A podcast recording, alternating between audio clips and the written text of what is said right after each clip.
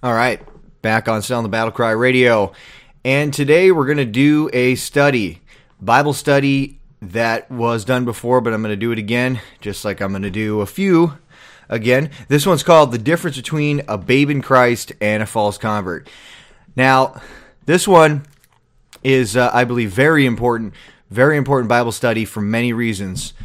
Um, first and foremost, the the first uh, reason for this Bible study, the first way that you want to use this one, and the reason that I'm doing it is so that you can examine yourself. Okay, that's the first reason. You want to use these tools, these verses, to examine yourself, whether you be in the faith, whether you're a babe in Christ, or are you a false convert. That's very important to understand because there are ways to tell, and uh, it's a very big distinction. Um, you don't want to be you don't want to be deceived and be a false convert, and uh, because then you're on your way to hell and you are not saved. So th- uh, I believe this is very important. We're going to talk about these things today. Uh, this is also going to be talking about the the concept of a carnal Christian, quote unquote. Um, I've heard that a lot. That someone will say, "Oh, they're just a carnal Christian." Well, most of the time, what people say as a carnal Christian, I don't even believe exists in the Bible. Uh, I know that may sound wrong and controversial to some of you, but if you pay attention to the study, I will explain myself and uh, about that. And so, you know, let's just get into this quick and um, let's get into the verses. All right, we're going to start off here with this. All right, so we're in 1 Corinthians chapter 3, starting in verse 1. And I, brethren, could not speak unto you as unto spiritual, but as unto carnal. Uh oh, there's carnal, carnal Christian, right? Well, let's continue and see what the Bible says. But I could not speak unto you as a, to spiritual, but as unto carnal, even as unto babes in Christ. So there's that phrase there, babe in Christ. So that phrase is biblical. It is in the Bible. And uh, so let's find out what that actually means. Even as unto babes in Christ, I have fed you with milk and not with meat, for hitherto you were not able to bear it, neither yet now are ye able, for ye are yet carnal. For whereas there is among you envying and strife and divisions, are ye not carnal and walk as men? For while one saith, I am of Paul, and another, I am of Apollos, are ye not yet carnal? Who then is Paul? Who then is Apollos? Who is Apollos? But ministers by whom you believed, even as the Lord gave to every man? I have planted, Apollos watered, but God gave the increase. So then neither is he that planteth anything, neither he that watereth, but God that giveth the increase. Now he that planteth and he that watereth are one, and every man shall receive his own reward according to his own labor. For we are laborers together with God. Ye are God's husbandry, ye are God's building. Okay, so what are we talking about here? Well, the purpose of this study is to show how you can tell the difference between a, a babe in Christ and a false convert. Sometimes it is hard to tell, no doubt, but many want to make excuses for, for, for professing Christians living in sin by saying that there are so called carnal Christians. And that's one of the big reasons for this study is that people make excuses for Christians living in sin, saying, oh, they're just a carnal Christian. Yeah, yeah, they live in sin, but they're just a carnal Christian. That's it. Well, I didn't know there were categories of Christians. You know, we talk about different stages of growth, like we talk about a babe in Christ or someone that's more mature, but it's almost like this carnal Christian is like a second category of Christian or something. It's just, I, I, I don't understand it. It's it's something that's not biblical at all. We're going to talk about that. So it's basically though to make excuses for sin. That's all it is. That's what it boils down to. So the purpose is to show that you can tell the difference between a babe in Christ and a false convert. And these people use 1 Corinthians 3, which we just read, as proof because Paul says that the Corinthians were carnal and equated them being carnal with being babes in Christ. So that's where you get they take this uh, passage from 1 Corinthians 3, that's where they get the concept of the carnal Christian, okay? Well, The main problem is that many people believe that a Christian can live in a perpetually carnal state or living in a lifestyle of habitual sin with no repentance their whole life and still believe they're saved. That's the problem, and it's a big problem. This is a very dangerous belief and has led thousands, led to thousands, if not millions of people living in a false sense of security, thinking they're saved and that it's normal for the Christian to live in carnality. I'm here to tell you today it's not normal for a Christian to live in a state of carnality perpetually every day, no repentance, no conviction from the Holy Ghost. That's not the Christian life. And if you are deceived today and you think that that's okay, you need to examine yourself because it's not okay. Okay. So it's a very dangerous belief. It's med yeah, it's led to thousands of people into a false sense of security. Uh, you know, listen, it is more dangerous for someone that is lost to think that they're saved and on their way to heaven than a lost person who knows they're not a Christian. They know that they believe uh, that they reject the Bible, they reject the gospel.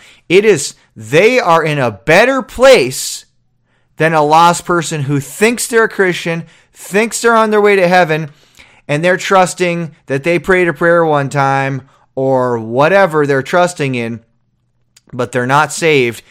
They're in a more dangerous spot than the other lost person. Because why? Because they have a false sense of security in they think that um, they're on their way to heaven. They think that they do. They they are a Christian. It's very dangerous, very dangerous. The most dangerous place you can be in in this life is to think you're a Christian when you're lost. So, such a belief must be opposed and it is refuted from the scriptures in very clear and strong language. All right, so let's look at what we're going to look at here. First, we're going to look at A, what a babe is babe in Christ. B, how can you can how you can tell if someone is a babe in Christ and the characteristics of a babe. And then second, we will look at A, what a false convert is, and B, how you can tell if someone is a false convert or babe in Christ. All right. What is a babe in Christ? So we see the terms I'm sorry, we see the term babes in Christ used a few times in the New Testament. This clearly shows that when someone is born again, John chapter 3 says he must be born again, there are stages of growth for the Christian. The Christian starts as a babe, meaning a baby, and then grows in maturity while striving for perfection. Okay? You know, people say, Christians like, they love to say, well, we're not perfect and we're no one's ever going to be perfect. Or they go, well, we're not going to be perfect till we get to heaven. Yes, that is true. We are not sinless. We will not be sinless in this life until we get our new bodies. But that doesn't mean we don't strive for perfection. Okay? We don't set the bar way down here, a nice low bar, and say, well, at least I'm not this adulterer at least I'm not like this person. No, that's not the goal. The goal is to be like Jesus Christ.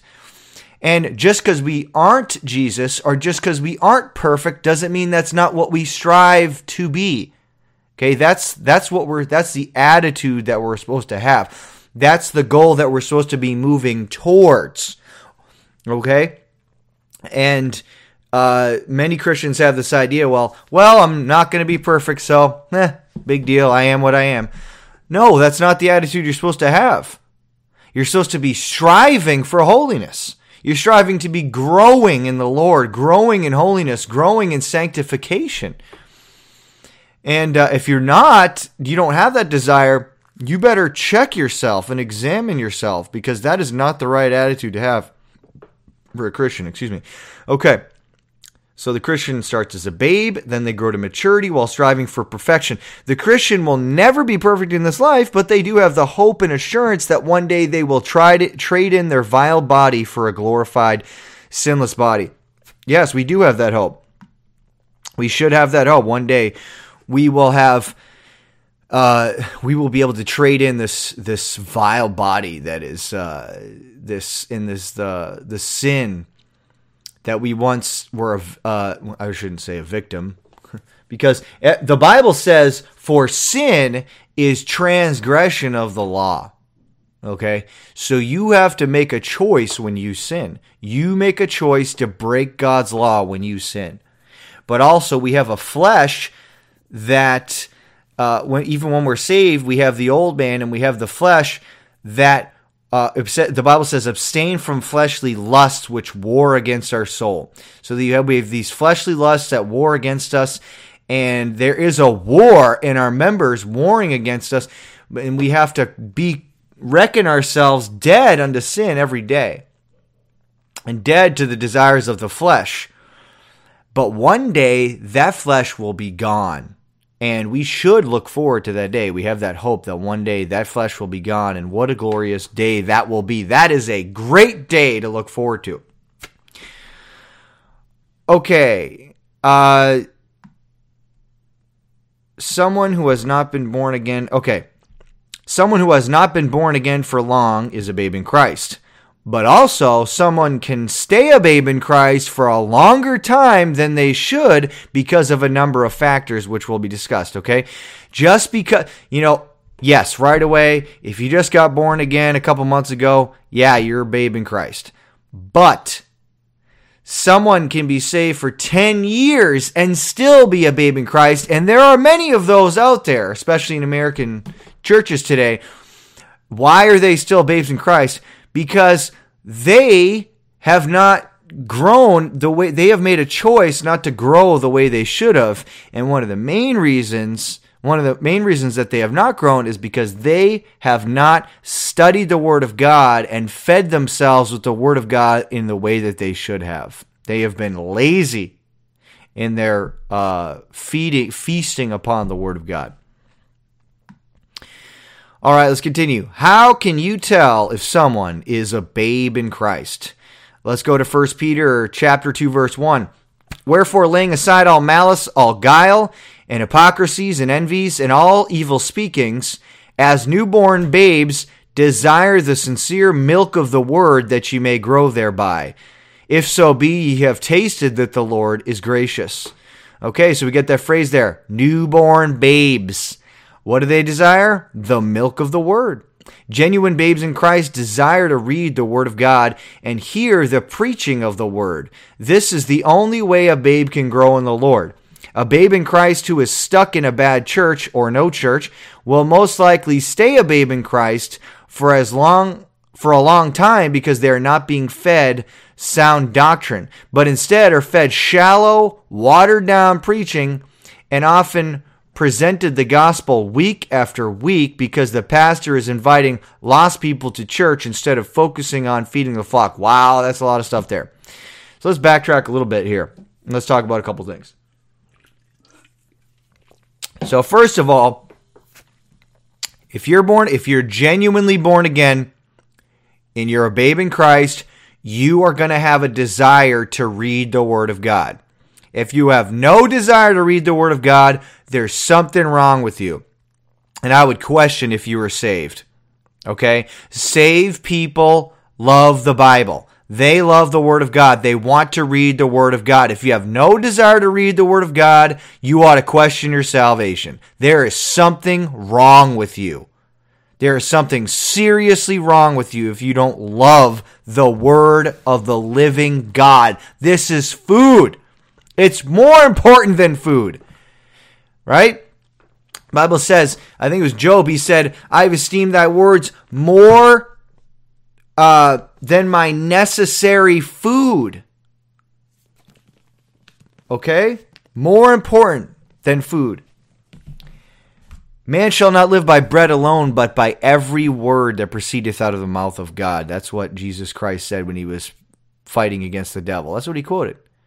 Man shall not live by bread alone, but by the word of God.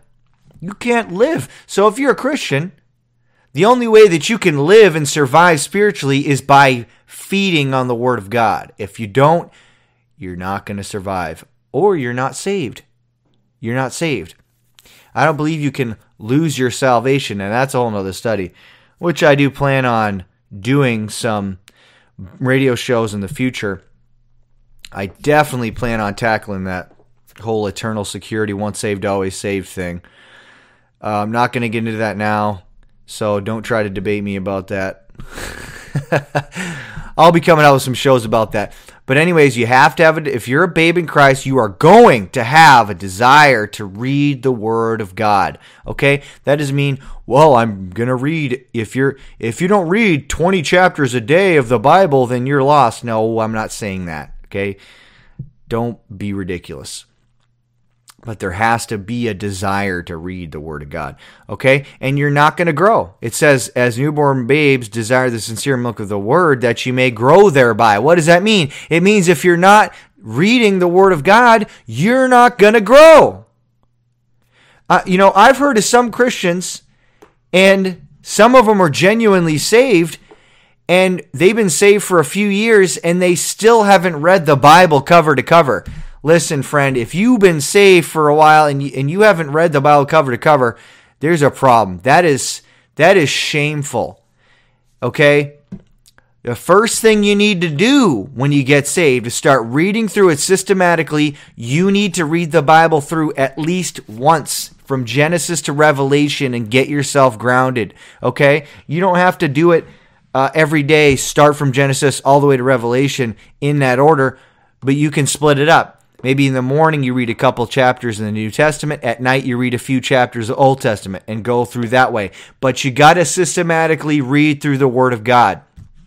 Okay? And then once you finish it, start over again and start reading through it systematically over and over again. Okay? You're not going to be really established in the faith until you've read through the Bible a few times. You're just not. You're not going to be established in the faith. But if you're saved, you've been saved for a few years, and you haven't read the whole Bible from cover to cover, you have got problems and don't expect to be established in the faith and have a strong faith whatsoever if you haven't even read the whole Word of God. Okay. So you ought to have a desire, and you, this is the only way you're going to grow is by reading the Bible. Uh, so then, a babe who's stuck in a bad church or no church will most likely stay a babe in Christ. Yeah, because they're not going to be fed sound doctrine. Okay, that's true. Now, what's worse, a bad church or no church? Well, it depends. Uh, a, in my opinion, a lot of times a bad church is worse than no church. Oh no, he's saying you shouldn't go to church. No, I'm not saying that. I'm not saying you shouldn't have a local assembly that you go to a biblical church. I believe that is good. If there's a biblical church that preaches sound doctrine near you, you should go to it. Okay? But if there's a bad church, they are going to be harming you more than you if you were staying home studying the Word of God in, on your own. They will harm you. The preaching will harm you. The carnal, worldly, fake Christians will harm you. The whole thing will harm your faith and do damage to you and your family, especially if you got children. It will mess you up and it will it will lead you astray. It is it's very bad. Okay? So a bad church is worse than no church. Now, does that mean I'm saying having no church is good? No, I'm not saying that's good. That is not the ideal situation. The Bible clearly teaches that you should have there should be assembling of yourselves together a called out assembly of of uh, born again bible believers together. But if that's not possible in your present situation and you shouldn't go down to the local fake worldly church with the with the rock band on stage and the hireling pastor. No, you shouldn't. That's not better than nothing. And anyone that tells you that is not speaking uh, for God. Okay? Anyone who tells you, well, you have to go to ch- some church and something's better than nothing, that is a bunch of trash, and you cannot prove that from the Bible. Well, not forsaking the assembling of yourselves together. Well, guess what? It says the assembling of yourselves. I don't consider a bunch of fake, lost, worldly, fake uh, Christians to be the assembling of yourselves together. I, I consider that the assembling of the goats. Okay? I'm not assembling with the goats. I'm not assembling with the hireling pastor and the one that lords over the congregation. No, I'm not going to do that. I am not commanded to do such a thing. So don't try to manipulate and guilt trip people into believing that garbage. Okay? We have the Word of God, and this is the final authority in all matters of faith and practice. And now, if you get together and you have a Bible study at home, is that a church? No, I don't believe that's a church.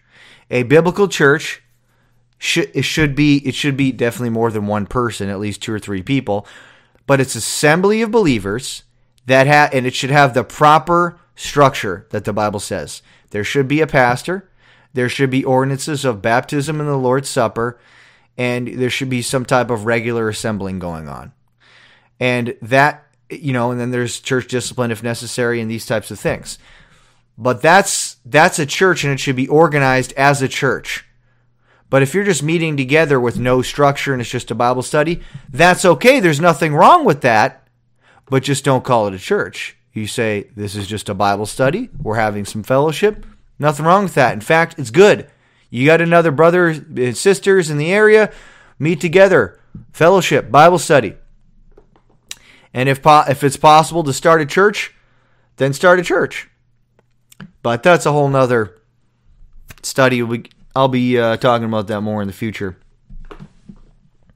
All right. I just needed to talk about that because of the bad church and no church thing and being a babe in Christ. So here's the next point. So What's one of the ways that someone stays a babe in Christ? If they're they're fed shallow, watered down preaching for years, and oftentimes presented the gospel week after week. That happens in a lot of fundamentalist churches and other churches too. But the every single week, over and over and over again, the pastor preaches the gospel. Now, there's nothing wrong with preaching the gospel, but when you have uh, you have a congregation. The Bible's supposed to, uh, the, a church is supposed to be a group, an assembly of saved people. They need to be fed some sound doctrine, some meat, something to chew on. They need to be fed the food of the Word of God. The Bible says that the pastor is supposed to feed the flock which is among you. And if they're preaching the gospel over and over again every week, the babes are not going to grow. They're not being fed sound doctrine they're just not going to grow. So what happens? They stay babes in Christ and they're not getting fed. And they're going to stay that way for years and years and years. Now, why do these pastors preach the gospel every week? Because there might be some lost people in the church, or they actually invite lost people to come to church so they can evangelize them. Why do they do that? Well, because they don't understand evangelism. That brings me to the next point. Evangelism is supposed to be done outside the church going to the lost to preach while preaching and teaching. Man, what did I do with this? All right, there we go. Sorry. Okay. Evangelism is supposed to be done. Okay. Going to the lost to preach while preaching and teaching. Wow. I'm sorry, I messed up that sentence structure. That just totally confused myself. So, evangelism is supposed to be done outside the church, going to the lost to preach. Okay? That's what we're supposed to do. We're supposed to go outside the church to go to the lost. The Bible says, Go ye into all the world and preach the gospel to every creature. Okay? Inviting lost people to church is not going into all the world to preach the gospel to every creature. That's not obeying the commandment of the Great Commission. So while preaching and teaching for the purpose of edification, discipleship, and unity in the faith is supposed to be done inside the assembly of the saints to bring the flock to maturity. Okay? That's the purpose of it. The Bible says it's the uh, for the, the local church is supposed to be they've given pastors and teachers for what? For the perfecting of saints, for the edifying of the body of Christ. It's supposed to build people's faith up, to bring them to maturity. That's the purpose of the assembly. It's a sanctuary from the world. That's not where evangelism is supposed to be done. It's not supposed to be done in the church. Now, if a lost person happens to come in, great. Yeah, you can preach the gospel a little bit to them, but make sure you include the gospel in your message. But the main purpose of assembling is to build up the faith of the saints. Okay? uh, because most pastors do not understand this, many babes in Christ are starving to be fed and do not grow. They're starving. I've, I've heard it so many times that many Christians will say, Yeah, I go to church, but uh, we're just not getting fed. We're not getting fed anything. We're not getting fed sound doctrine. Why? Because the, the pastor's too focused on trying to attract lost people to church. And oftentimes they use either worldly methods to attract the lost people to church, or the you know, or they use silly prize and prizes and games like these fundamentalists. They go, well, if you bring this many people to church, I'll swallow goldfish, or I'll I'll let you, I'll let someone. If you bring this many people get baptized, I'll let you throw a, a cream pie in my face and they just act like a clown. Some of you even actually, I've heard they've actually literally dressed up like a clown. Uh, in order, and these are just what are these? It's a bunch of nonsense games. It's worldly, it's shameful, and uh, it's not of God. These are methods that are not of God. You never see any of the apostles or Christians in the Bible using any of the meth- these methods to reach the lost. What did they do? They preached the gospel. They Paul went to Mars Hill and he preached to the Gentiles where they were at, where they had their intellectual discourses with the Stoics and the Epicureans, and he got up there and he said, I perceive in all things you're too superstitious. And he preached the gospel to them. He said, At the times of this ignorance God winked at, but now commandeth all men everywhere to repent. He told them to repent. That's what he did. And that's what we're supposed to do. So many of these people, these babes in Christ, they are starving and they're not growing. And uh, so the many babes in Christ are starving they, to be fed and they do not grow. And churches are also filled with lost people, both professing Christians and non professing Christians. They're filled with lost people because, first of all, you got all the false converts that come to church and they don't know that they're, you know, a false convert because the pastor never preaches on that or any sound doctrine. And then you have lost people that were invited there. So what do you got? You got a church full of goats and maybe a couple babes sprinkled in there. And they, and they're being harmed by being there. So you got a church, a lot of churches are filled with goats and babes in Christ. And that's over 90% of churches today, maybe even higher than that. I'm being conservative with that number.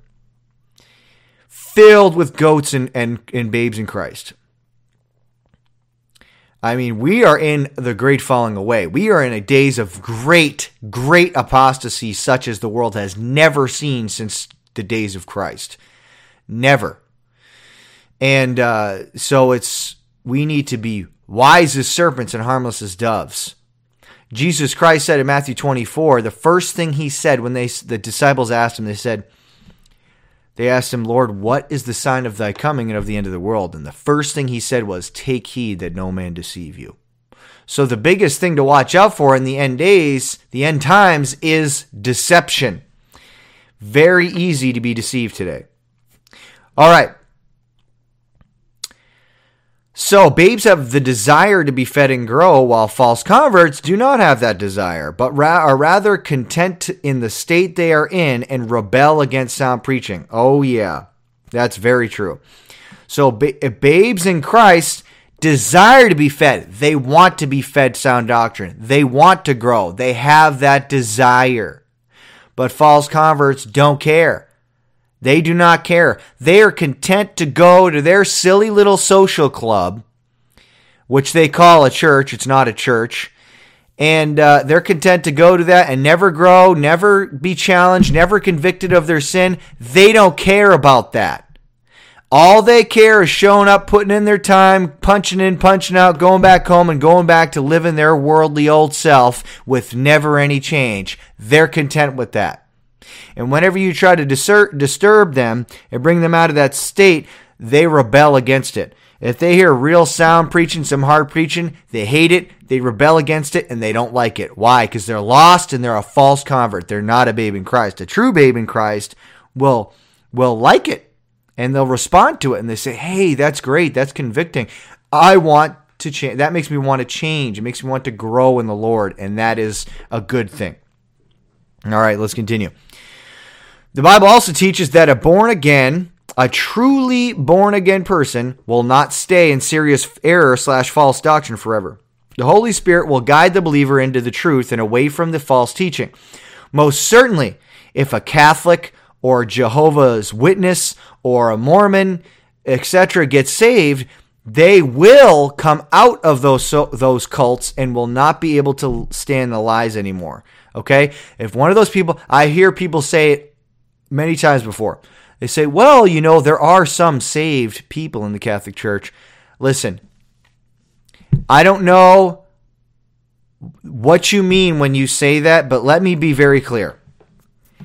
There, if someone is a Catholic, first, let's talk about two things. First of all, a Catholic is not going to hear the gospel at the Catholic Church. A Jehovah's Witness is not going to hear the gospel at their church. A Mormon is not going to hear the gospel at their church. They are not. They clearly teach work salvation. They clearly add heresies and other false doctrines. They clearly add man's teachings like the Catholic Catechism, the Pope's teachings, or JWs add Charles Taze Russell's writings, or the Watchtower, and the Mormons add Joseph Smith's writings on equal level, even a, a scripture, even above the level of scripture. Okay?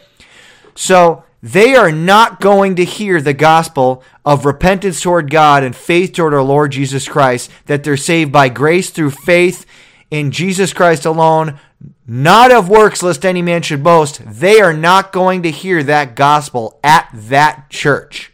Okay, so we got that out of the way. They're not going to hear it there. So if they do hear the gospel, it's going to be somewhere else. So don't tell me that they're going to get saved somehow in that church because they don't even hear the real gospel. They hear a counterfeit gospel there. Now, if they do get saved in one of those churches, are they going to stay there? They might stay there for a little bit, but it's not going to be long and it's not going to be permanent.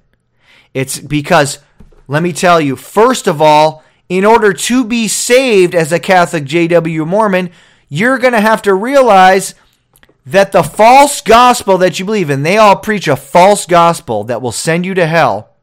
The Bible says, if any man preach any other gospel, let him be accursed. Once they realize that the gospel that they have been believing is false, and they believe that they have to repent of that in order to believe the true gospel. Okay? So they if they're going to repent of that and knowing that that's a false gospel, they know that what their church teaches is false. And they might stay there temporarily because they care about their wanting to reach their their people, other people that go to that church, their family and their friends. They may try for a little bit. And then, as soon as they see that a lot of their church, fellow church members and friends are going to reject it, they call them all kinds of names and they're persecuted, they're going to leave. They're going to come out of it. They're going to come out of it, and it's not going to be long before that happens. You are not, there's not going to be a saved person, someone who gets saved out of the Catholic Church or JW or Mormon or whatever it is, Seven day Adventist, and they stay in there year after year after year and not come out. That is a lie from the pit of hell. If any man preach any other gospel than that which we have preached, let him be accursed. You're not going to tell me that a saved, born again child of God is going to sit in a church where they are preaching an accursed, wicked, damnable, false gospel that sends people to hell week after week, and they're going to sit there and listen to that. You are wrong. You're out of your mind. And I even question your salvation for saying that garbage. I question your salvation for saying that because that is wicked. I'm trying to make it sure that you you're not confused here. This is clear truth. This is clear biblical truth. There's no confusion about it. it. The Bible makes it very clear that there is a difference between a false gospel and the true gospel. And there is no middle ground. There is no compromise. There is no in between. All right? If they get saved out of those churches, they're going to come out. All right, let's continue.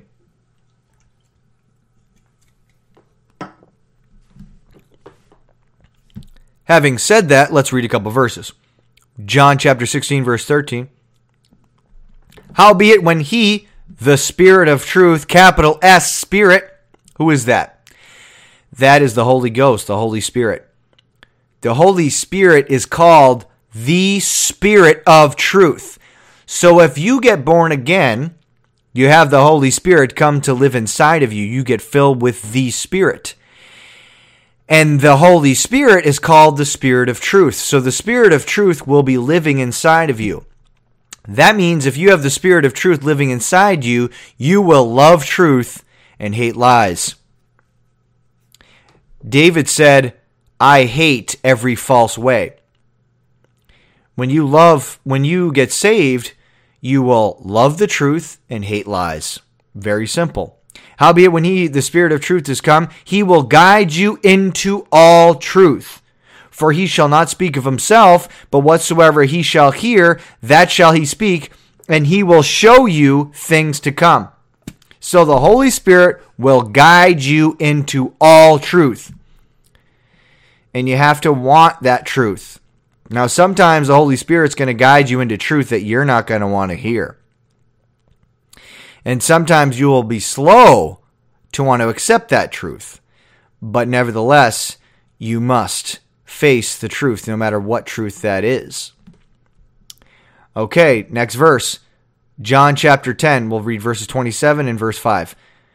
My sheep hear my. This is Jesus talking, by the way. He says, My sheep hear my voice, and I know them, and they follow me. So if you're born again, you're going to hear the voice of Jesus, and you are going to follow him. Next, verse 5 And a stranger will they not follow, but will flee from him, for they know not the voice of strangers. So, like I said before, if they're sitting in a Catholic church, they're sitting in a Jehovah's Witness church, they're sitting in a Mormon church, a Seventh day Adventist, or a Christian scientist, or some other cult, they are not going to sit there and listen to the voice of a stranger of this heresy. They're not going to sit there. They're not going to follow it, but will flee from him. They're going to flee away from that church and they're going to flee towards the Word of God. Very simple. Now I'm going to make a controversial statement here about Bible versions.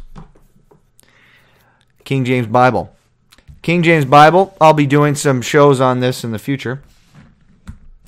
The King James Bible is the preserved, it's inspired, inerrant, infallible Word of God, preserved for us today. God has divinely preserved it. Because there's no point in inspiring the original scriptures and then not preserving for us today. That would be completely pointless even though that's the statement of faith in many churches today, they say we believe in the that the scriptures are inspired in the original manuscripts. Let's put that after the in the original manuscripts, which don't exist today anywhere. So they're saying we believe in a perfect inspired word of God that doesn't exist anywhere. And the book that the book that we hold in our hands, which we call the Bible, we believe is filled with errors and we don't actually believe that that's the inspired word of God. Okay, sure, sounds good. Not really. Sounds like you don't actually believe that the word of God, you don't believe you have the perfect word of God today. So that's a whole nother radio show. But what I was going to say is if someone, I'm going to, let's talk about the, the modern versions, okay? Because we're talking about my sheep hear my voice and I know them and they follow me, and a stranger will they not follow, but will flee from him, for they know not the voice of strangers. So the, the voice, who's the, what's the voice of God? What's the voice of Jesus Christ? Where do you hear it? In the Bible, in the Word of God, very clearly. Okay? The words of Jesus Christ are in the Bible. So that's the voice of God.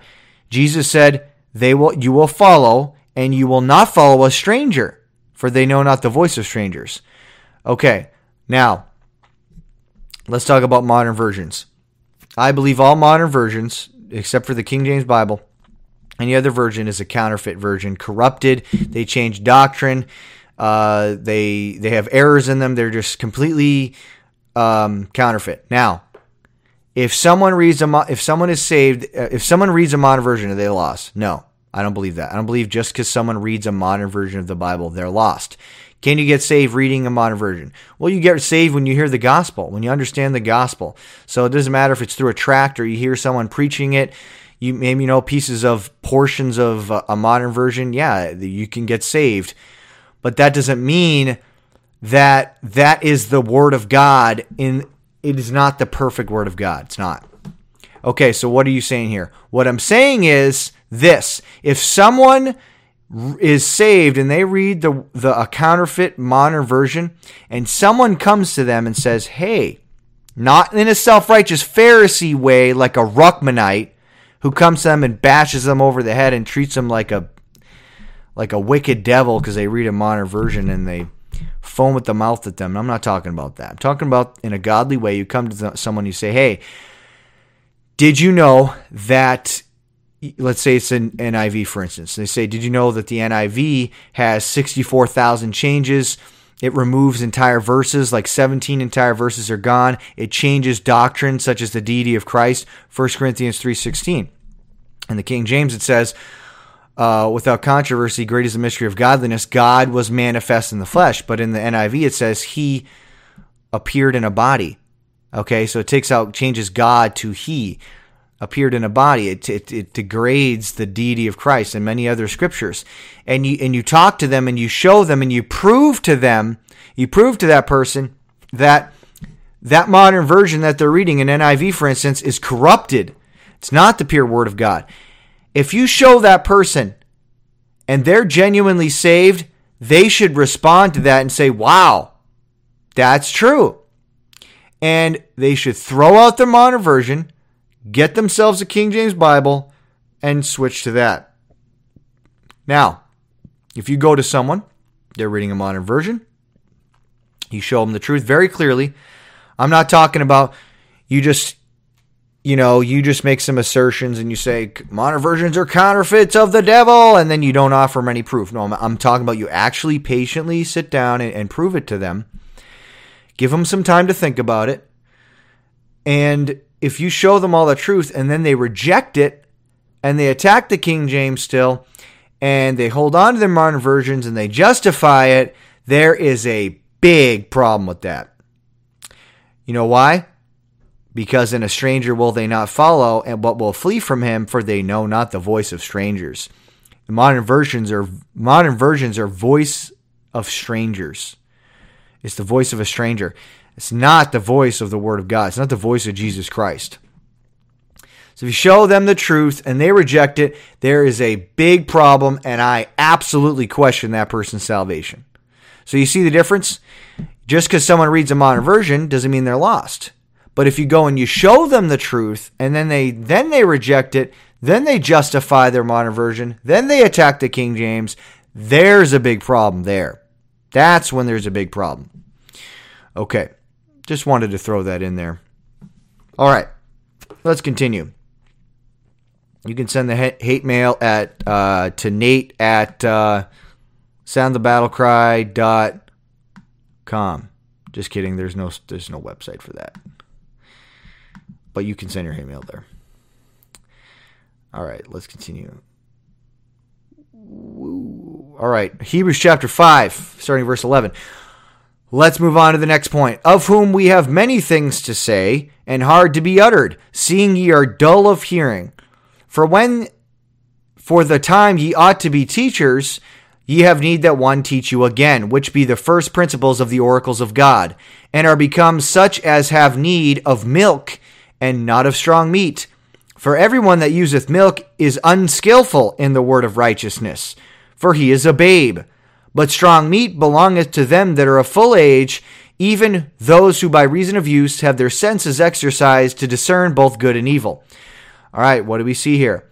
Babes in Christ cannot handle strong meat because they are not ready for it yet and will choke on it like a baby with no teeth. Imagine you have an infant with no teeth and you cut off a nice chunk of juicy steak and you give it to your baby to eat. What's going to happen? And they try to chew that. They will choke.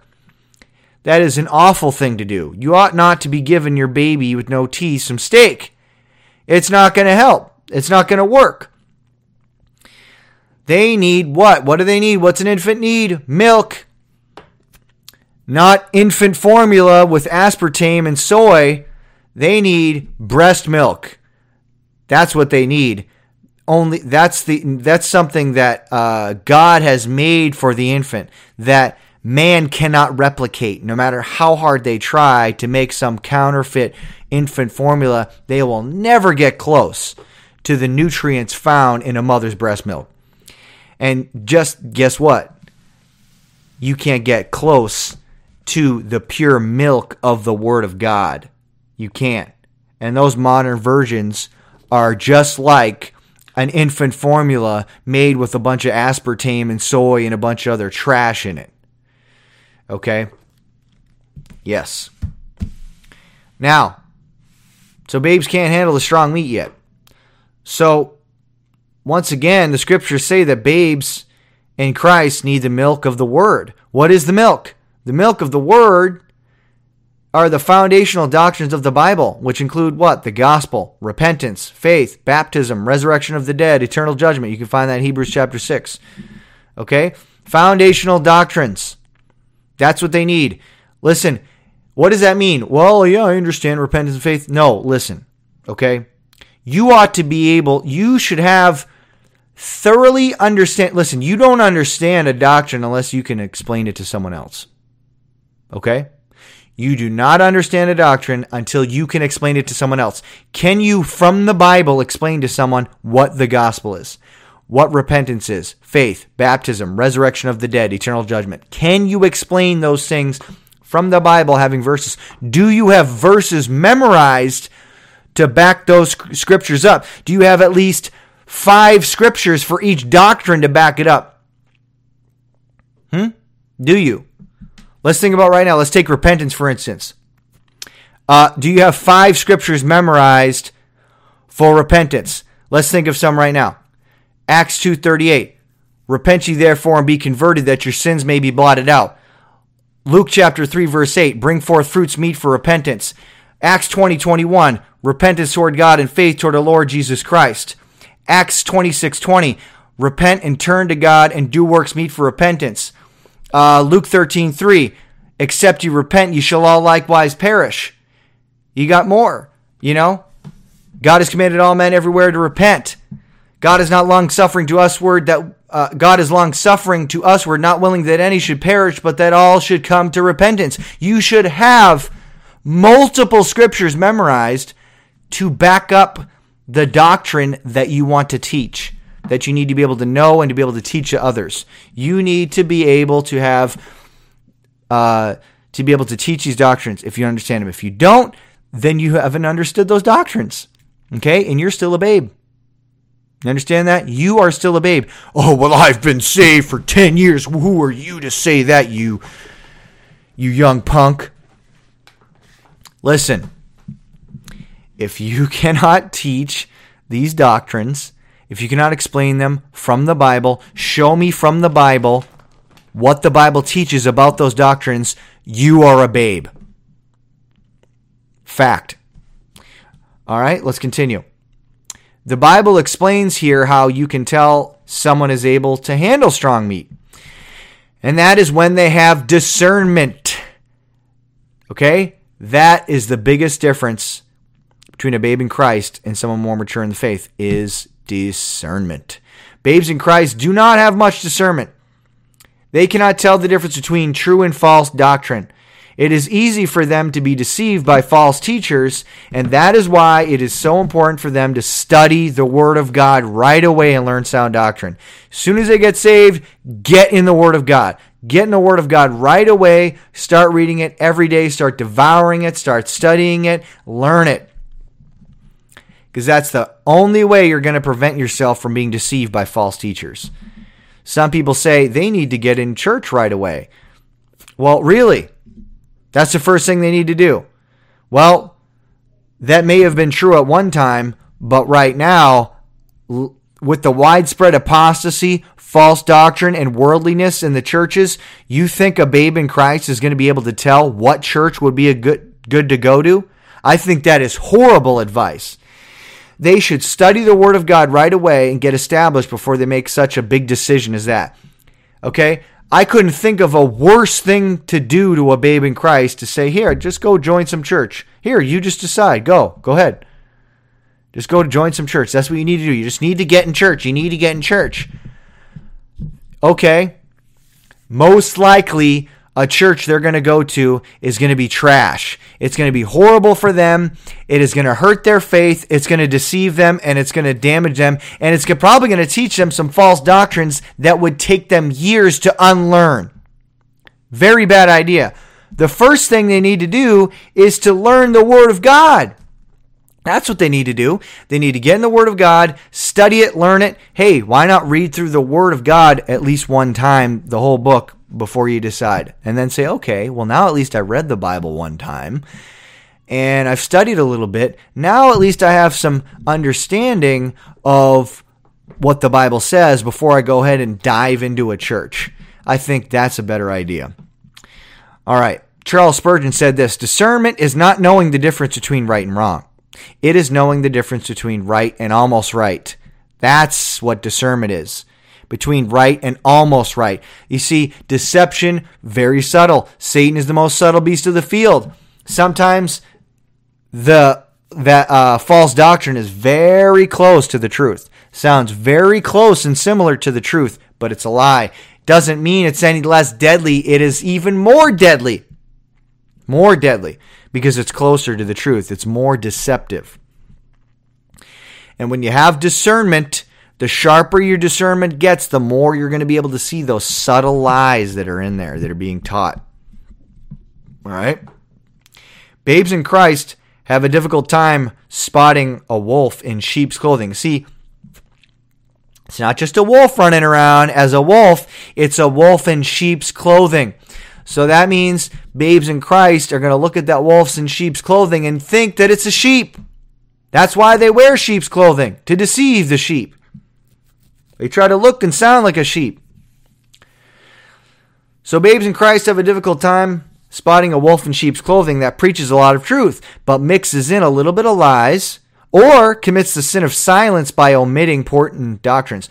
That's important too important for discernment that it's not just what a preacher does preach that he mixes in some false doctrine, it's what a preacher doesn't talk about.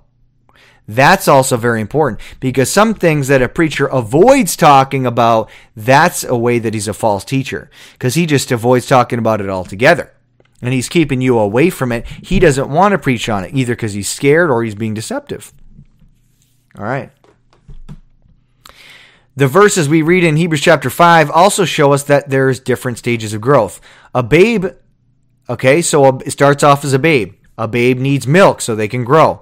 They need to learn the basics and get established in the faith, okay? And so they need to get established in the faith. Once they get established in the faith, then they mature to the point where they can teach others. Okay, and it's not just they don't just grow by the word of God. There's also uh, growing through trials and experience and these types of things, chastening of the Lord. Those are all tools that God uses to grow the babe into maturity. So in verse 12, the scriptures say that certain people should have should have been at the point where they were teachers, but they were stuck at the milk stage and would not grow. If someone does not grow in the faith, it is because they have made the choice not to. They have made the choice not to obey the commandment to study to show themselves approved unto God. Okay? That is a commandment of the Word of God. The Bible commands you, study to show thyself approved unto God, a workman that needeth not to be ashamed, rightly dividing the Word of truth. Okay? You are commanded to study the Word of God. So it's a choice that you have to stay a babe in Christ or to grow eh, and to how fast you're going to grow. Eh, you have a choice as to how fast you can grow. Study the Word of God so you don't stay a babe in Christ forever. Okay? All right. So we're done that. Let's move on. Ephesians chapter 4, verse 11. And he gave some apostles, and some prophets, and some evangelists, and some pastors and teachers. For the for why? for the perfecting of the saints, for the work of the ministry, for the edifying of the body of Christ, till we all come into the unity of the faith and of the knowledge of the Son of God, unto a perfect man, unto the measure of the stature of the fullness of Christ, that we henceforth be no more children, tossed to and fro, and carried about with every wind of doctrine, by the sleight of men and cunning craftiness, whereby they lie in wait to deceive. All saved people are referred to as children of God. Okay, no matter what stage of growth you're in, everyone's uh, referred to as a child of God. Like the Bible talks about, we are all children of God by faith in Christ Jesus. You know, um, the Bible says, To as many as received him, to them gave he power to become the sons of God. We're all called the children of God when you're saved. But the use of the word children in this passage refers to spiritual maturity because it says no that we henceforth be no more children but grow up into um, the perfect man the measure of the stature of the fullness of christ as was stated before, babes in Christ have little discernment and therefore are easily deceived and can be tossed to and fro and carried about with every wind of doctrine. They are like a sailboat without with no rudder, tossed around the ocean and left to the mercy of the wind. Just one here one day, you believe one thing one day, you believe another thing the other day. That's not growing in Christ. That's being tossed to and fro. No stability. One day, no direction. One day they believe one thing, the next day they believe another. They are as sheep with no shepherd, wandering after every stranger that walks by. That is why God gave evangelists, pastors, and teachers for the perfecting of the saints. Perfecting means to bring to maturity. And also, that's why I gave you the Word of God so that you know who's preaching the Word of God and who isn't. Because you're supposed to be as the Bereans. What did they do? They even tested what Paul the Apostle preached. They teach, they search the scriptures daily whether those things were so. They were noble. Paul the apostle called the Bereans noble because they tested his teaching and preaching against the word of God. That's what you're supposed to do. If you want to have discernment, you need to measure and test everything that someone preaches against the Word of God. Everything you hear on this radio show that I do. Test it against the Word of God. See if what I'm saying is true, if it's taken out of context, if there's anything false in it. Test it against the Word of God. Don't just take my word. Don't just take other preachers' words. Test what everyone preaches against the Word of God yourself. You have to do it yourself. You have a responsibility to try. The Bible says, prove all things. You have a responsibility to prove everything that you hear, spiritually speaking, whether it lines up with the Word of God or not. You have a responsibility to study to show yourself approved unto God.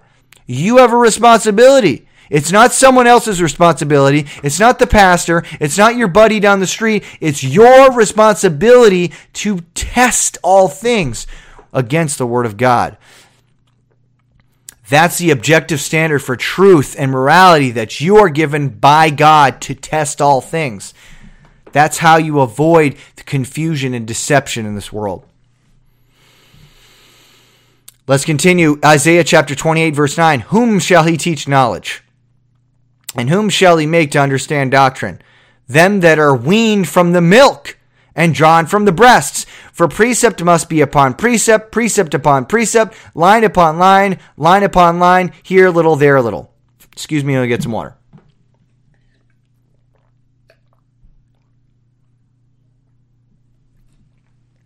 All right. So, if you are a babe in Christ, God is not going to let you grow until you get off the milk. Okay? You need to feed on the milk for a while, but then the day comes when it's time to eat some real food. Okay? That means you need to get the foundational doctrines of the Bible down, and then you can build upon that foundation. When the Bible says precept upon precept and line upon line, it means that once you learn certain truths from the scriptures, then you can understand other truths from the scriptures and you continue to build upon what you have learned in the past. Each time you read through the Bible, you understand more and more because you have a greater knowledge of the Bible as a whole. The Bible defines and interprets itself. So the more you know, the deeper your understanding. Okay? That's why it's important to systematically read through the Bible over and over and over again. You're never going to exhaust it. You're never it's never going to get old. You're never going to run out of things to learn. You're always going to be learning new things. So keep reading, keep reading, keep reading through the Bible every day. Jesus said, What? Give us this day our daily bread. You thought he was only talking about physical food? No, he's talking about the Word of God too. Man shall not live by bread alone, but by every word that proceedeth out of the mouth of God. Also, the Holy Spirit will reveal to you more truth as you obey what light has been given you to you. God will not show you more truth and you will not grow until you obey the light that has been given to you already. Let me ask you a question. Why should God give you more light if you haven't obeyed that which He's already given you? That's the question you need to ask yourself. Why would God show you more truth when you haven't even obeyed what He's already shown you? Why does He need to show you anything else? Why does the Holy Spirit need to reveal to you something new when you haven't even revealed what uh, re- obeyed what He's already revealed? He's not. You're not going to get any more fresh truth from the Word of God until you obey that which you've already been given. Okay, it's very simple concept from the Word of God. So if you want to grow, if you want to God to show you more, more truth, and you want to uh, grow in the Lord, you need to obey that which He's already shown you. You need to obey. So part of growing in the Lord is obedience. You need to learn to obey what God has shown you. That's how you grow. And don't expect any more light because all you're doing is heaping more condemnation on yourself. Why are you asking for more light so you can bring more condemnation upon yourself as to what you didn't obey? Right? You want God to show you the truth about something else so then you cannot obey it? No, you're better off being ignorant and not obeying than uh, knowing more and then not obeying that too. Okay, you're better off just obeying what you already have. That's what you need to do. All right, chastening. So we're going to get in here some of the evidences of salvation here, which could be an entire teaching, but we're just going to uh, talk about a few really quickly, okay? Chastening. Hebrews chapter 12, verse 5. And ye have forgotten the exhortation which speaketh unto you as unto children, children of God my son, despise not the, thou the chastening of the Lord, nor faint when thou art rebuked of him. For whom the Lord loveth, he chasteneth. So if God chastens you, it's because he loves you. And scourgeth every son whom he receiveth. If ye endure chastening, God dealeth with you as with sons. For what son is he whom the Father chasteneth not? But if ye be without chastisement, whereof all are partakers, then are ye bastards and not sons. If you do not have chastisement, if you are not chastened of the Lord when you sin, you are not saved. You are lost. The Bible says, Then are ye bastards and not sons. God is not your father if you're not chastened. Furthermore, we have had fathers of our flesh which corrected us, and we gave them reverence. Shall we not much rather be in subjection unto the Father of spirits and live? For they verily for a few days chastened us after their own pleasure, but he for our profit, that we might be partakers of his holiness. Now no chastening for the present seemeth to be joyous, but grievous. Nevertheless, afterward it yieldeth the peaceable fruit of righteousness unto them which are exercised thereby. This is one of the clearest evidences that someone is a born again child of God or not. If someone is genuinely born again and they sin, God will chasten them. They will not be able to live in a lifestyle of sin and enjoy it. The pleasure of sin will not be the same as it was before conversion. Okay? If you're saved, God, and you sin, God will chasten you. He will take away joy and peace from you, boom, like that. As soon as you sin, boom, joy and peace gone until you repent and, uh, and and chastening will get some more severe if you if you refuse to repent. Okay, you will be chastened if you're saved and you sin. You will. And do not deceive yourself in thinking that you can continue on living in sin, living in sin, living in sin with no chastening, no conviction of the Holy Ghost, and think that you're saved. You're deceiving yourself. You're not saved. You're a false convert. You're lost. You're on your way to hell. You need to wake up. You need to repent, believe the gospel, and truly be born again because you're not saved. Okay? You need to come to face reality that you are not saved. You're not a child of God. You're not born again. That's not the evidence of a saved person. Okay? Chastening. If ye be without chastisement, whereof all are partakers, then are ye bastards and not sons. All right. Let's continue. That's right. That was my son. All right. Also add love for God slash Jesus. 1 Corinthians chapter 16 verse 22 If any man love not the Lord Jesus Christ let him be anathema maranatha. Anathema maranatha means damned to hell at the second coming of Jesus. Okay? So that is the fate of the lost person. But a saved person does love the Lord Jesus Christ, and this is one of the first evidences of a babe in Christ is that they love Jesus. Especially for dying for their sins and saving them. This love for Jesus will motivate them to want to obey and serve Him all the days of their life. Okay? Here it is very clearly. Here's a couple scriptures. 1 John 4:19. We love him because he first loved us. Here's another one. Jesus said, If you love me, keep my commandments. John 14, 15. So that is not work salvation, as some would like to say. He, Jesus said, If you love me, keep my commandments. So we keep save people, keep his commandments because they are saved already and they are showing their love towards Jesus, their love towards God by obeying. They are not obeying in order to be saved or to maintain their salvation. That's not what it means.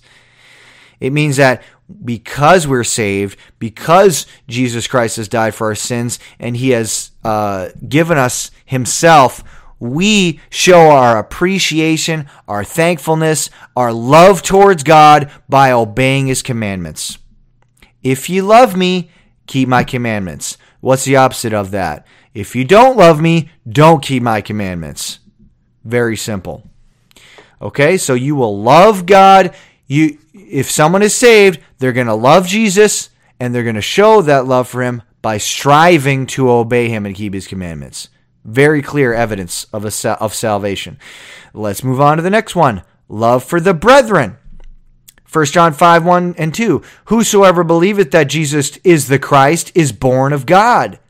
And everyone that loveth him that begat loveth him also that is begotten of him. By this we know that we love the children of God when we love God and keep his commandments. Okay? So if we're saved and we say that we love God love him that begat, we loveth him also that is begotten of him. We will also love those that are also born again. Here's another one. 1 John 4, verse 20 and 21. If a man say, I love God, and hateth his brother, he is a liar. For he that loveth not his brother, whom he hath seen, how can he love God, whom he hath not seen? And this commandment have we from him, though that we that he who loveth God loveth his brother also. Okay? So if you say that you love God, oh, I'm saved, I love God, but you hate your brother, you are a liar. You are a liar. You're not saved. You don't love God. You hate your brother. And though the Bible says that he that hateth his brother is a murderer, and no murderer hath eternal life abiding in him. Okay, so you can't say you're saved. So when someone gets saved, one of the first things they will desire is to find and fellowship with other true believers. They want to find someone else. Say, hey, I want to find some saved people. They have been adopted into a new family, and they have a love for that family which is stronger than blood. Right? Proverbs 18:24 says, "There is a friend that sticketh closer than a brother." Okay, and, th- and that's the way it should be. when we're saved, when we're born again, and someone else, we, we want to find some other people that are born again, that are children of God, that have the Holy Ghost in them. We want to have fellowship with them. And it's great. It's great to fellowship with the saints of God, those that are truly born again.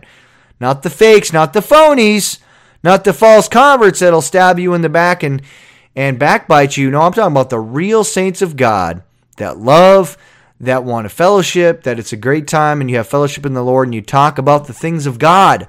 Unlike the world that only wants to talk about sports and, and foolishness and entertainment and all these other things that eh, they don't want to talk about the things of God.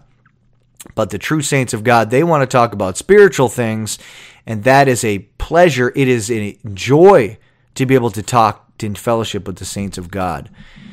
Okay? So you will have love for your brother if you're saved. Here's another evidence not loving the world.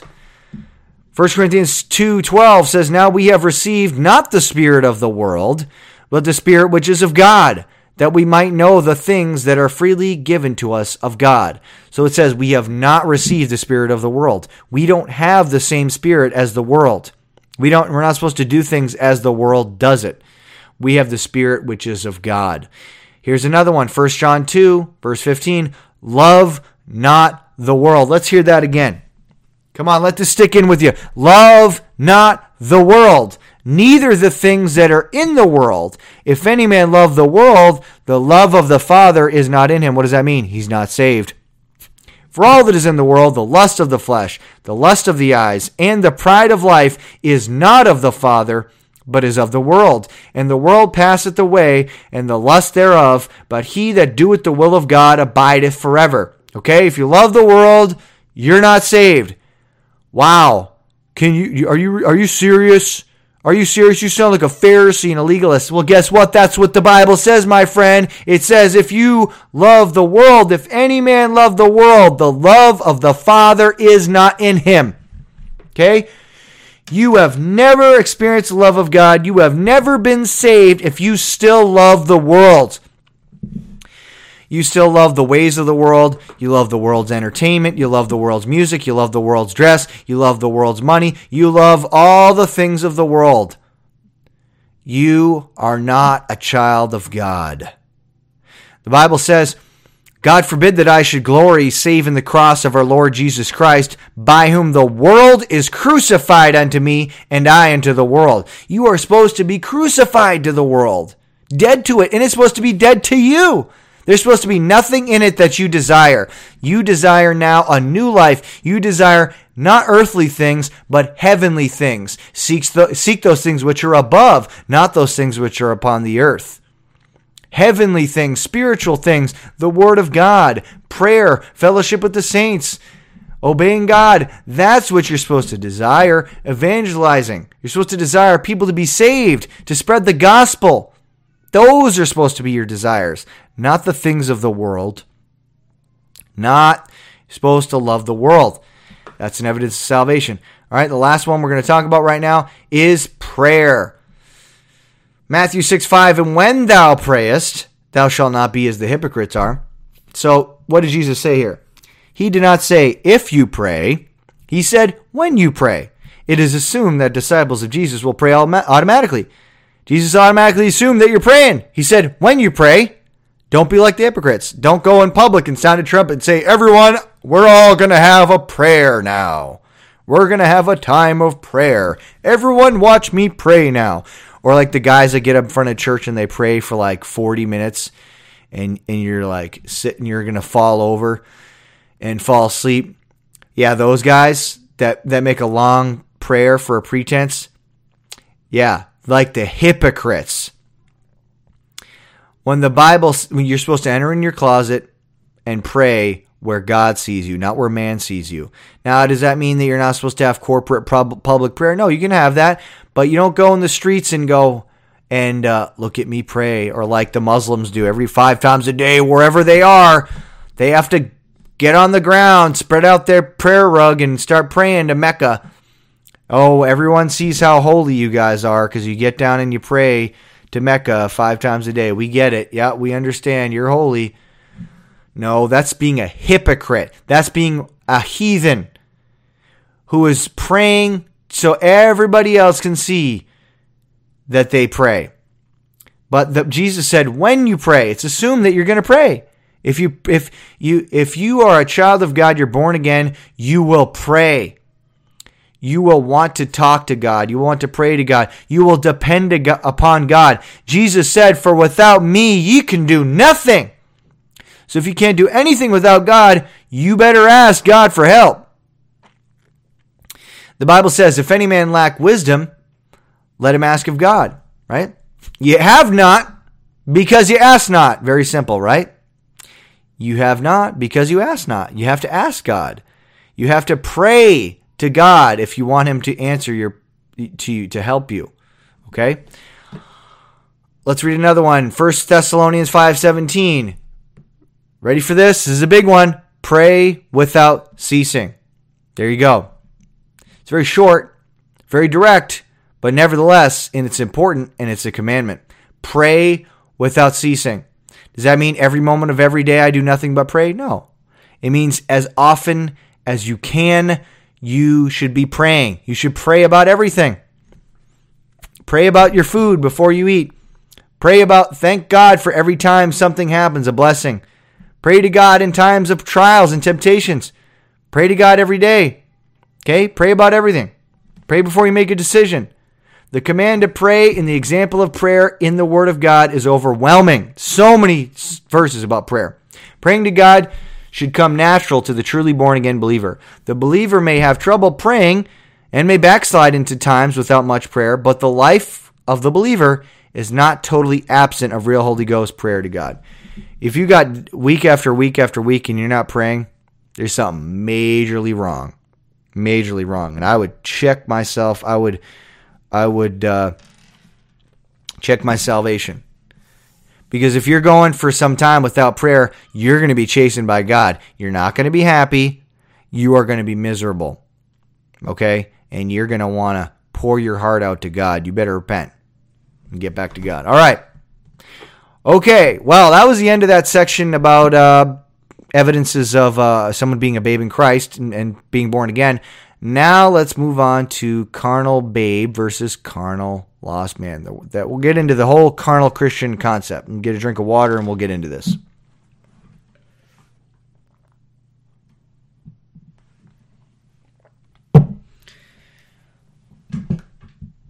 All right, excuse me. Woo, just had a little stretch there. All right, the word carnal has many has different mean not many different meanings. The word carnal has different meanings depending on the context, just like many other words. Carnal can mean number 1, in an unregenerate state or lost, which you find in Romans chapter 8. Number 2, fleshly or sensual, 1 Corinthians 3. Number 3, pertaining to the ceremonial law, Hebrews chapter 9. Or number 4, or physical items in this world, such as weapons from 2 Corinthians 10 or money, Romans chapter 15. Okay? So, this is important uh, when it comes to biblical interpretation. I've seen many instances of false doctrine being taught because someone takes one word and they say, and I love when they do the law first mentions when it, you can't always do that. They go, well, the first time the the Bible uh, uses a word, then that's how you're gonna. It's gonna be defined throughout the Bible generally. Well, that's not always true. Okay, the uh, you, the definition of a word depends on the context. That's the biggest. That's the biggest way that you find out what a word it means and is the context. And uh, but one of the biggest rule, one of the biggest things when it comes to biblical interpretation that's important to know is that sometimes a word will have more than one meaning and the me- the definition and the meaning of the word will change depending on the context. You need to understand that. You can't always define just because you hear one you see one word defined one way doesn't mean it's used that same way all throughout the Bible. That's not how you define that's not how you interpret the Bible. Okay?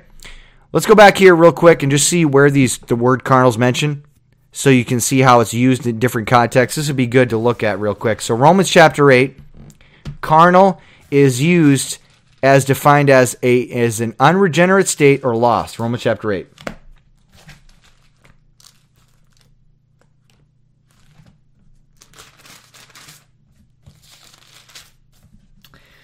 Wish I would have wrote down the verse, but that's okay. I probably because I didn't plan on turning to it, but all right. Uh, here we go.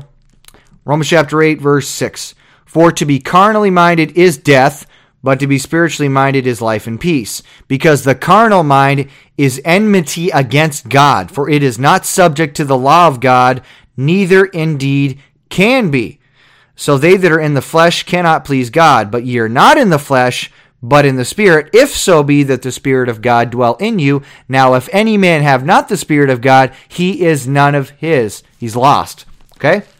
So the carnal mind is enmity against God. What's enmity? It's a perpetual state of opposition. It's at war with God. The carnal mind's at war with God. It's not subject to the law of God, neither indeed can be. The carnal mind, it's lost. Okay? That's a lost person. Now, let's look at the second definition fleshly or sensual 1 corinthians 3 we i think we read that earlier all right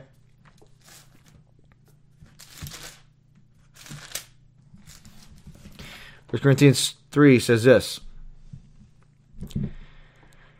For ye are yet carnal, for whereas there is among you envying and strife and divisions, are ye not carnal and walk as men? So he's saying you're being carnal. You're acting like a lost man, even though you're not lost.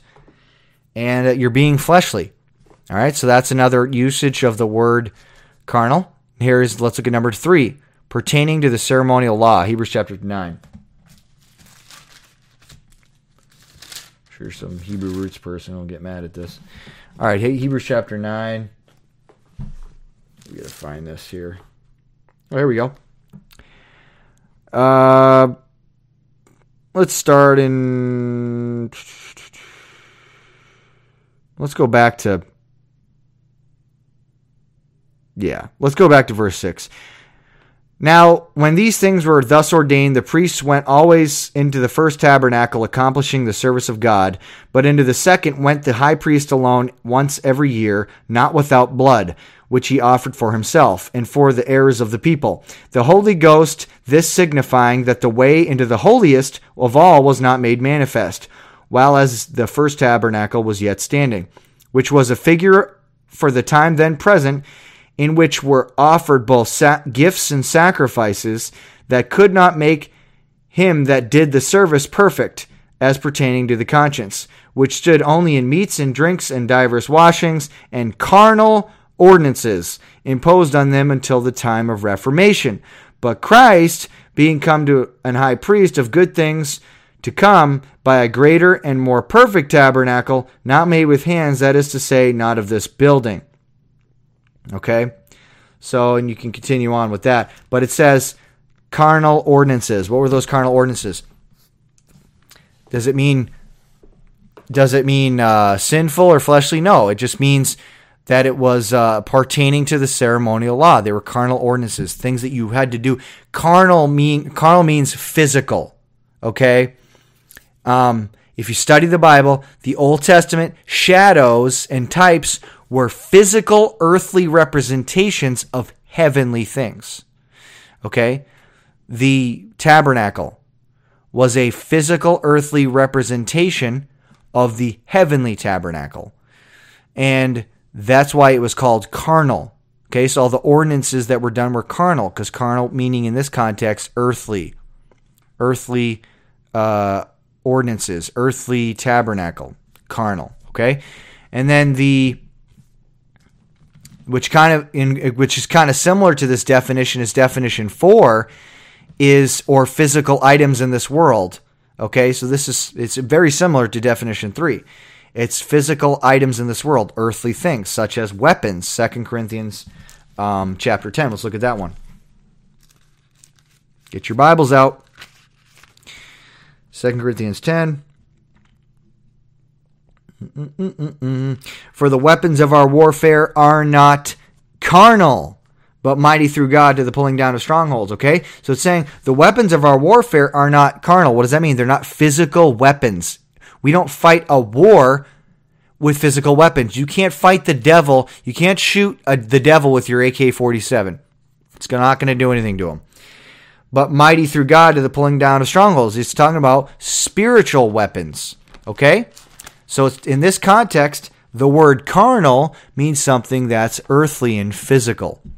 uh, or money. Romans chapter 15. Romans chapter 15 says this. If I can find it quick. Do, do, do. Okay. Sorry, guys, a little bit of dead air here. You probably found it before I did. Wow. It's talking about money here. Oh, okay. I think I know where this is.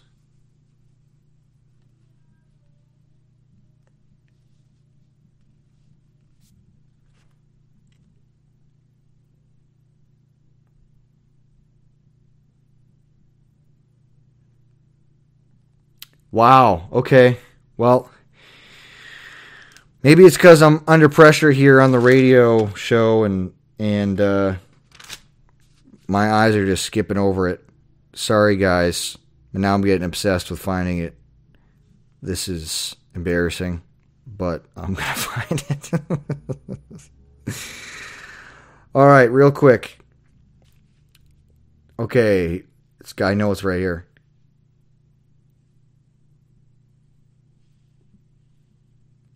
Whoop. Is it is it Romans 15? Come on now. Maybe it isn't in Romans 15. Maybe that's the problem. Oh wait, I got it. Oh, I found it. Whew. Sorry guys. That was probably painful for you. Verse 27. It hath pleased them verily, and their debtors they are, for if the Gentiles have been made partakers of their spiritual things, their duty is also to minister unto them in carnal things. Okay, so if you look at the context of that, that's referring to money. So once again, carnal is referring to something physical. Okay, money, weapons. Hebrews chapter 9 is talking about ceremonial law, these earth carnal ordinances, earthly ordinances, not spiritual. Okay, so that so these definitions they're all they're all kind of like tied together and they're similar, but they are different definitions and they mean different things depending on the context. So it's important to define the word depending on the context. All right? Now, having said that, let's continue. This is why it's important in understanding the whole carnal Christian doctrine, okay? In 1 Corinthians 3, Paul is referring to the second definition of carnal, meaning that the babes in Christ at Corinth were letting their flesh get out of control in their lives instead of crucifying the flesh and walking in the Spirit. The main issue Paul was calling them carnal for was envying, strife, and divisions. Okay, Romans chapter 8, verse yeah, I mean, well, before we continue, he was for for envying, striving, division. Okay, they're fighting, they're having strife between each other, they're uh, envying each other, they're divided. That's why he's saying you're being carnal the way that you're acting. Okay, that's what he was saying. Now, I believe there's a big difference between that and uh, someone who perpetually lives in a state of sin every day, day after day, with no conviction of the Holy Spirit, no repentance. There's a big difference between that. Okay. Romans chapter 8, verses 5 through 9 says this For they that are after the flesh do mind the things of the flesh, but they that are after the Spirit, the things of the Spirit. For to be carnally minded is death, but to be spiritually minded is life and peace. Because the carnal mind is enmity against God, for it is not subject to the law of God, neither indeed can be. So they that are in the flesh cannot please God, but ye are not in the flesh, but in the Spirit. If so be the Spirit of God dwell in you, now, if any man have not the Spirit of Christ, he is none of his. Here, the carnal mind is said to be enmity, in a state of opposition, or an enemy against God. The carnal mind is also equated to being in the flesh, which state cannot please God. Verse 9 says that if you're saved and have the Holy Spirit in you, you will not live in the flesh. This means you will not live in a constant state of sin with no chasing repentance. I mean, guys, the Bible clearly says, the Bible clearly says it says, verse 8, so then they that are in the flesh cannot please God. Then verse 9 says, but, it's connected, but ye are not in the flesh. This is talking to save people, ye, but ye are not in the flesh, but in the Spirit. If so be the Spirit of God dwell in you. Now, if any man have not the Spirit of Christ, he is not of his. He is not saved. So if you don't have the Spirit of Christ in you, you're not saved. If you do have the Spirit of God dwelling in you, you're not going to live in the flesh, but you're going to live in the Spirit. Okay? Your life is going to be characterized by living in the Spirit, not in the flesh. You're not going to live in the flesh day after day. Very clearly, the difference between a saved person and a lost person. That's what Romans chapter 8 says, very plain as day. Okay, Galatians chapter 5, verse 16. This I say, walk in the Spirit, and ye shall not fulfill the lust of the flesh. For the flesh lusteth against the Spirit, and the Spirit against the flesh, and these are contrary the one to the other, so that ye cannot do the things that ye would. But if ye led, be led of the Spirit, ye are not under the law. Now the works of the flesh are manifest, which are these adultery, fornication, uncleanness, lasciviousness, idolatry, witchcraft, hatred, variance, emulations, wrath, strife, seditions, heresies, envyings, murders, drunkenness, revelings, and such like, of the which I tell you before, as I have told also told you in time past, that they which do such things shall not inherit the kingdom of God. But the fruit of the Spirit is love, joy, peace, long suffering, gentleness, goodness, faith, meekness, temperance. Against such there is no law. And they that are Christ's have crucified the flesh with the affections and lusts. All right. A saved person has a war going on between the flesh and the spirit. The pleasure of sin is taken away when someone gets saved and they no longer they can no longer enjoy the sin in the same the sin in the same way they used to. A lost person does not have that war going on because they do not have the Holy Spirit. The lost person can live in the lust of their flesh all the time and have no conviction that it's wrong. Someone who consistently walks in the flesh with no chastening from God and conviction of the Holy Spirit is not saved. Okay? What did it say here? It said, These are the works of the flesh and then it lists them, and then it says, They which do such things shall not inherit the kingdom of God. They will not go to heaven. They will not be saved. They are not saved if they do such things. If they live in a perpetual state of all these sins with not repenting, they will not inherit the kingdom of God. Very clearly. And then it says, they that are Christ, those that are saved, have crucified the flesh with the affections and lust. Okay? They're dead to sin. Okay? There's a warfare, but they're dead unto sin. They're not, they're not alive unto it like they used to be. Yeah, I love sin and I'm going to live in it. No. That's not a saved person. All right? So, also mentioned here is another evidence of salvation the fruit of the Spirit. This fruit will not be perfectly displayed right away. You know, talk about the fruit of the spirit. People are like, oh, and then, then we're supposed, then we're just supposed to have perfect fruit right away. You're expecting a babe in Christ to be perfect right away? No, I'm not saying that. It's like whenever you talk about living holy, there always people come out with, oh, you think people should just be perfect, right? They should just be perfect. No, that's not what I'm saying. There's no such thing as sinlessly perfect when you're saved, but that's just a cop out that people say so that they don't have to strive for holiness. Okay? Whenever you hear someone say, oh, and you just think that we should just live sinlessly, you know that's a person that's living in sin. They're defending sin, they're defending living a defeated, sinful life because they don't want to strive to obey God. There's something wrong with that person when they say that nonsense. Okay? So this fruit will not be perfectly displayed right away, but there will be some evidence of this fruit. Right away there should be inwardly fruit of inwardly fruit of love, joy and peace. When you get saved, you have that burden of sin rolled away, rolled off your you know that hymn that they sing rolled away, rolled away.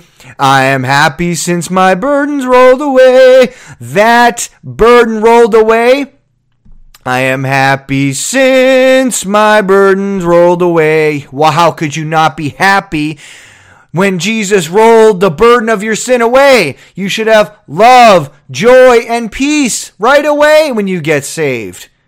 You should. And if you didn't, there's something wrong. There's something wrong. I question your salvation if you don't have that love, joy, and peace right away. Okay? Uh, I am happy since Jesus rolled my burdens away. Okay? You should have right away those inwardly the fruit of love, joy, and peace when you get saved. You feel love towards God because you experienced His love as a father towards you for the first time. You feel the you feel love towards God. How could you not have feel love towards God when you get saved? You, right away you say, "Wow, now I love God and I know he loves me. He's my father now." And you feel that love for the first time in your life. Yes, you should feel that love. You feel the joy of salvation, which dispels the sadness and anger you had before.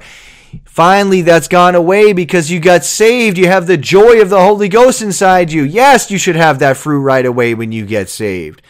And you feel peace because you're no longer at war with God, but have made peace with Him and entered into His rest. Finally, Jesus said, Come unto me, all ye that labor and are heavy laden, and I will give you rest. I will give you rest. You'll finally rest. You'll have that peace of God. You'll have that peace at no longer being at enmity with God. Peace through the blood of his cross. Yes, you should have peace. Peace right away when you get saved. Absolutely, you should have love, joy, and peace. And if you didn't, there's a problem. All right? As time goes on and you grow, these fruits and other fruits of the Spirit will manifest more and more. As was mentioned earlier, one of the evidences of salvation is chastening. One of the purposes of chastening is to produce more fruit in your life.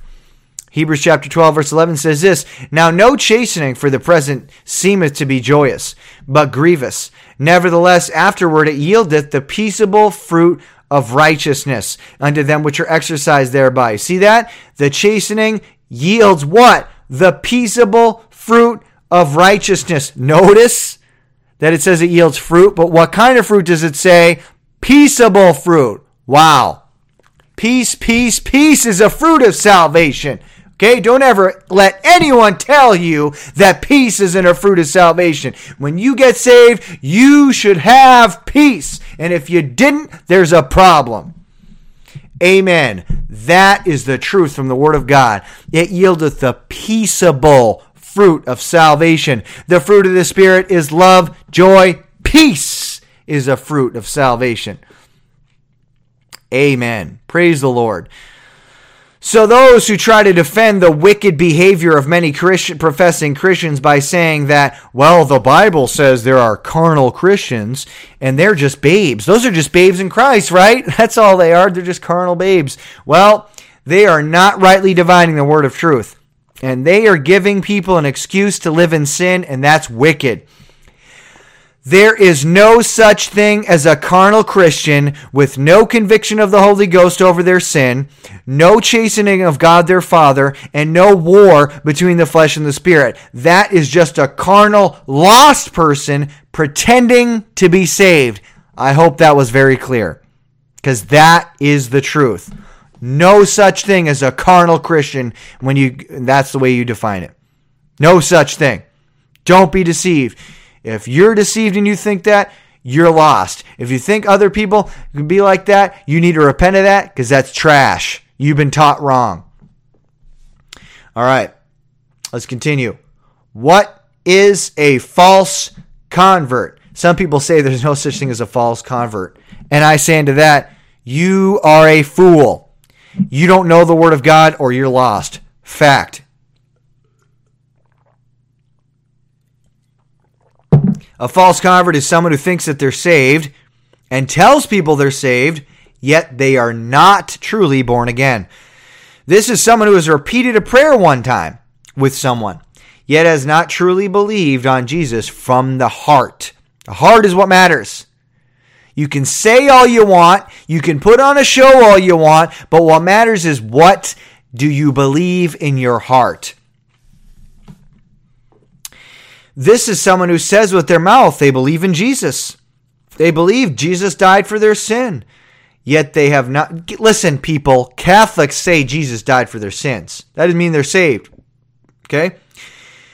They say with their mouth, Yes, Jesus died for our sin. For their sin, yet they have not repented of their sin and they love their sin. Ooh, that dirty R word, the repentance. Very important. Repentance means you are you admit your sin, you're sorry for your sin, you hate your sin, and you turn from a life of sin and turn to Jesus Christ. You put your faith in Him. That's repentance. That's biblical uh, repentance. Godly sorrow worketh repentance to salvation, not to be repented of. That's what the Bible says about repentance. Okay? If there's no repentance, no salvation. Uh, yet they have not repented of their sin and they love their sin. These are people that have sat in church all their lives. They've been baptized. They've made professions of faith. Sometimes, many times, they come forward to the altar. They make a profession, but they're not saved. They tithe. They go soul winning. They're deacons and even pastors, but they're lost. They're false converts, false professors.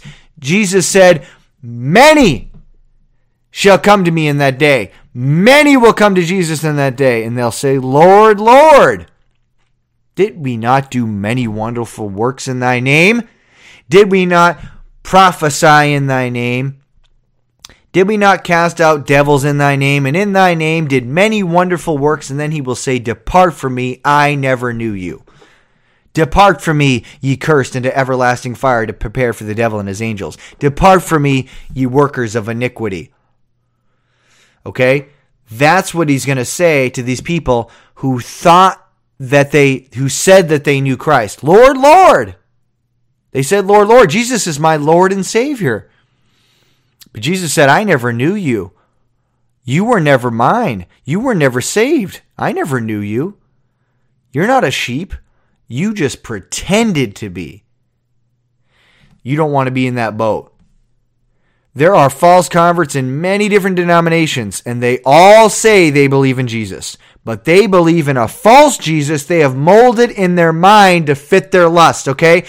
Anybody can say they believe in Jesus, and believe me, many people do. 70% of America claims to be some type of Christian, okay? Including Catholics. They all say they believe in Jesus, but do they believe in the Jesus of the Bible is the real question. The answer is most of them do not. They have created a false Jesus in their mind that they think they believe in Jesus. They say they believe in Jesus, but they believe in a fake Jesus that is not the Jesus of the Bible, a Jesus that mainly allows them to live in sin, that gives them loopholes to live in sin. That's who they believe in, or a Jesus that thinks that somehow is going to approve of their life because of their good works. In the case of Mormons and JWs and Catholics, they think that their good works are going to cover up their sin. They try they th- they try to live a good, moral, clean life. But guess what? All our righteousnesses are as filthy rags in the sight of God. All that, all the good works, they're not going to cover up any sin. That's a false Jesus they believe in. It's not the Jesus of the Bible. So let's look at some signs of a false convert. So let's talk about a couple things first. Sometimes it is hard to tell if someone is saved or not. You're not going to be able, I'm not saying 100% you're going to go be able to go around and saying, they're lost, they're lost, they're lost, they're saved, they're lost. You're not going to, I'm not saying you can do that, okay? I'm, I'm not saying go around like a Pharisee, not saying that whatsoever. Don't you try to accuse me of that because that ain't what I'm teaching, okay? So sometimes it is hard to tell if someone is saved or not, but there are a few ways to tell for a fact someone is not not saved, okay? Here's a few black and white things that you can say. Absolutely, you can look at someone and saying, "You're lost. You are not saved." There are sometimes you can do that. There are sometimes you could say, "You're definitely lost. There's no way that you're saved." Okay? And here's a few if they believe salvation is any other way but through Jesus Christ. John 14, 6, Jesus said, I am the way, the truth, and the life. No man cometh unto the Father but by me. There's no other way to have peace with God, have a relationship with God, except through Jesus Christ. No other way to be saved except through Jesus Christ. Neither is salvation in any other, For there is none other name under heaven given among men whereby we must be saved. There is no other way except through Jesus Christ. So if anyone says salvation is outside of Jesus Christ, they're lost. They are not saved. And you can very clearly tell them, you are not saved. You're lost. You need to be born again. You must be born again. You need to repent and believe on Jesus Christ. Very clear. Okay? Here's another one. And it's not a sin, by the way, to tell someone they're lost. It is the most loving thing you can do is to tell a lost person that they're lost because they can't get saved until they first find out that they're lost, until they know and they admit that they're lost and they say, Yes, I am a lost sinner on my way to hell. I deserve hell. Please, Jesus Christ, save me. Yes, you need to. Jesus came to seek and save that which was lost. He came not to call the righteous, but sinners to repentance. If you don't admit that you're a sinner and that you're lost, you cannot be saved. Self righteous people that will not admit that they're lost will not be saved. So it is not a sin for you to say you're lost to someone. Don't let anyone tell you that. They're a liar. They don't know what they're talking about. They're not biblical. All right, let's look at the next one. If they believe they're saved by good works, trying to keep the law, or trying to be a good person, and not by grace through faith alone in the death, burial, and resurrection of Jesus Christ. Hey, Ephesians chapter 2, verses 8 through 9. For by grace are you saved through faith, and that not of yourselves. It is the gift of God, not of works, lest any man should boast. For we are his workmanship, created in Christ Jesus unto good works, which God hath before ordained that we should walk in them. We're not, you're saved by grace through faith, not of works. Lest any man should boast, you're not saved by good works. 1 Corinthians 5, 1 Corinthians chapter 15, what does it talk about? It talks about the gospel. He says that uh, Jesus Christ was buried according to this, that he died for our sins according to the scriptures, and that he was buried and rose again the third day according to the scriptures. That's the gospel. Okay? And if they don't believe in that, then they're not saved. Okay, if someone tries to tell you that they're saved, if you if they tell them Uh, that they're going to go to heaven because they're trusting in their good works, they're lost. If they try to say that they can keep the law of God to be saved, they're lost. If they try to say that, well, I'm a, I'm a good person, they're lost. And if they, that's it. Any of those things that they, if they say that, they are lost. If they're trusting in their baptism, they're lost. They're all lost. They are not saved. I don't care if they say they're a Lutheran or any other denomination they, as some type of Christian, they are lost if they say they're saved by any type of good works. Period. End of story. Here's another one. If they have never repented of their sin, never any conviction and hatred of sin, Luke 13, 3, except you repent, ye shall all likewise perish. Acts 26, 20, repent and turn to God and do works meet for repentance. There will be evidence someone has repented. They've turned to God and do works meet for repentance. Okay? Jesus clearly said if you don't repent, you're going to perish. You're going to go to hell. Okay? If they've never repented of a life of sin and rebellion against God, they're not saved. Okay? And there's many out there, many false convert fundies who've repeated a prayer one time.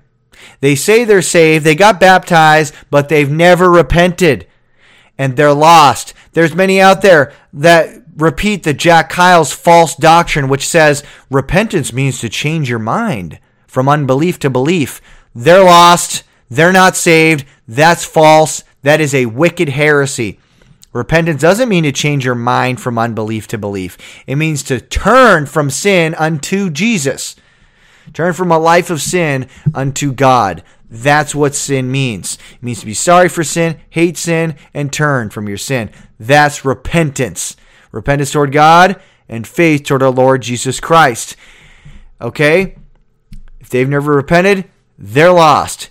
If they twist any the attributes of Jesus or God, any any member of the Godhead, if they twist the attributes of God, his deity, his sinlessness, virgin birth, eternal existence, bodily resurrection, if they twist any of those attributes of God, of Jesus, they are lost. You can't deny the deity of Christ and be saved. You can't deny the sinlessness of Christ and the virgin birth and the bodily resurrection of Jesus and be saved. No, you're a heretic. You're a heretic. You're not saved. You can't deny the deity of Christ and be saved, you're lost. You don't believe in the Jesus of the Bible. You believe in a different Jesus that's not the Jesus of the Bible. This is because they are believing in a false Jesus that is not the Jesus of the Bible. The Bible warns of another Jesus and another gospel. 2 Corinthians 11 14, it talks about another Jesus, another gospel, another spirit. And then Galatians 1 8 9 says, If any man preach any other gospel which we have preached, let him be accursed. Okay, they're not saved.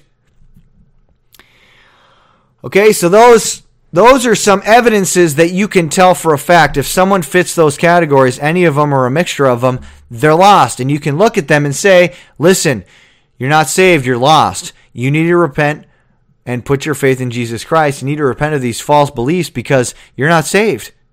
You are clearly a lost man. And that is the most loving thing you can tell someone. Okay? Because in a million years from now, someone's burning in hell, you're going to wish that you told them that they were lost before it was too late.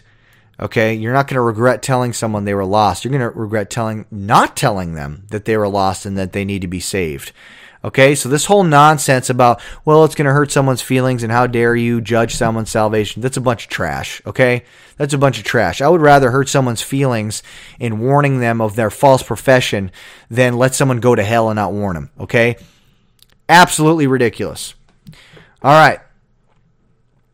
Now we will look at some more evidences of a false convert. These are things to watch out for in this confusing age of apostasy that help to cut through the confusion.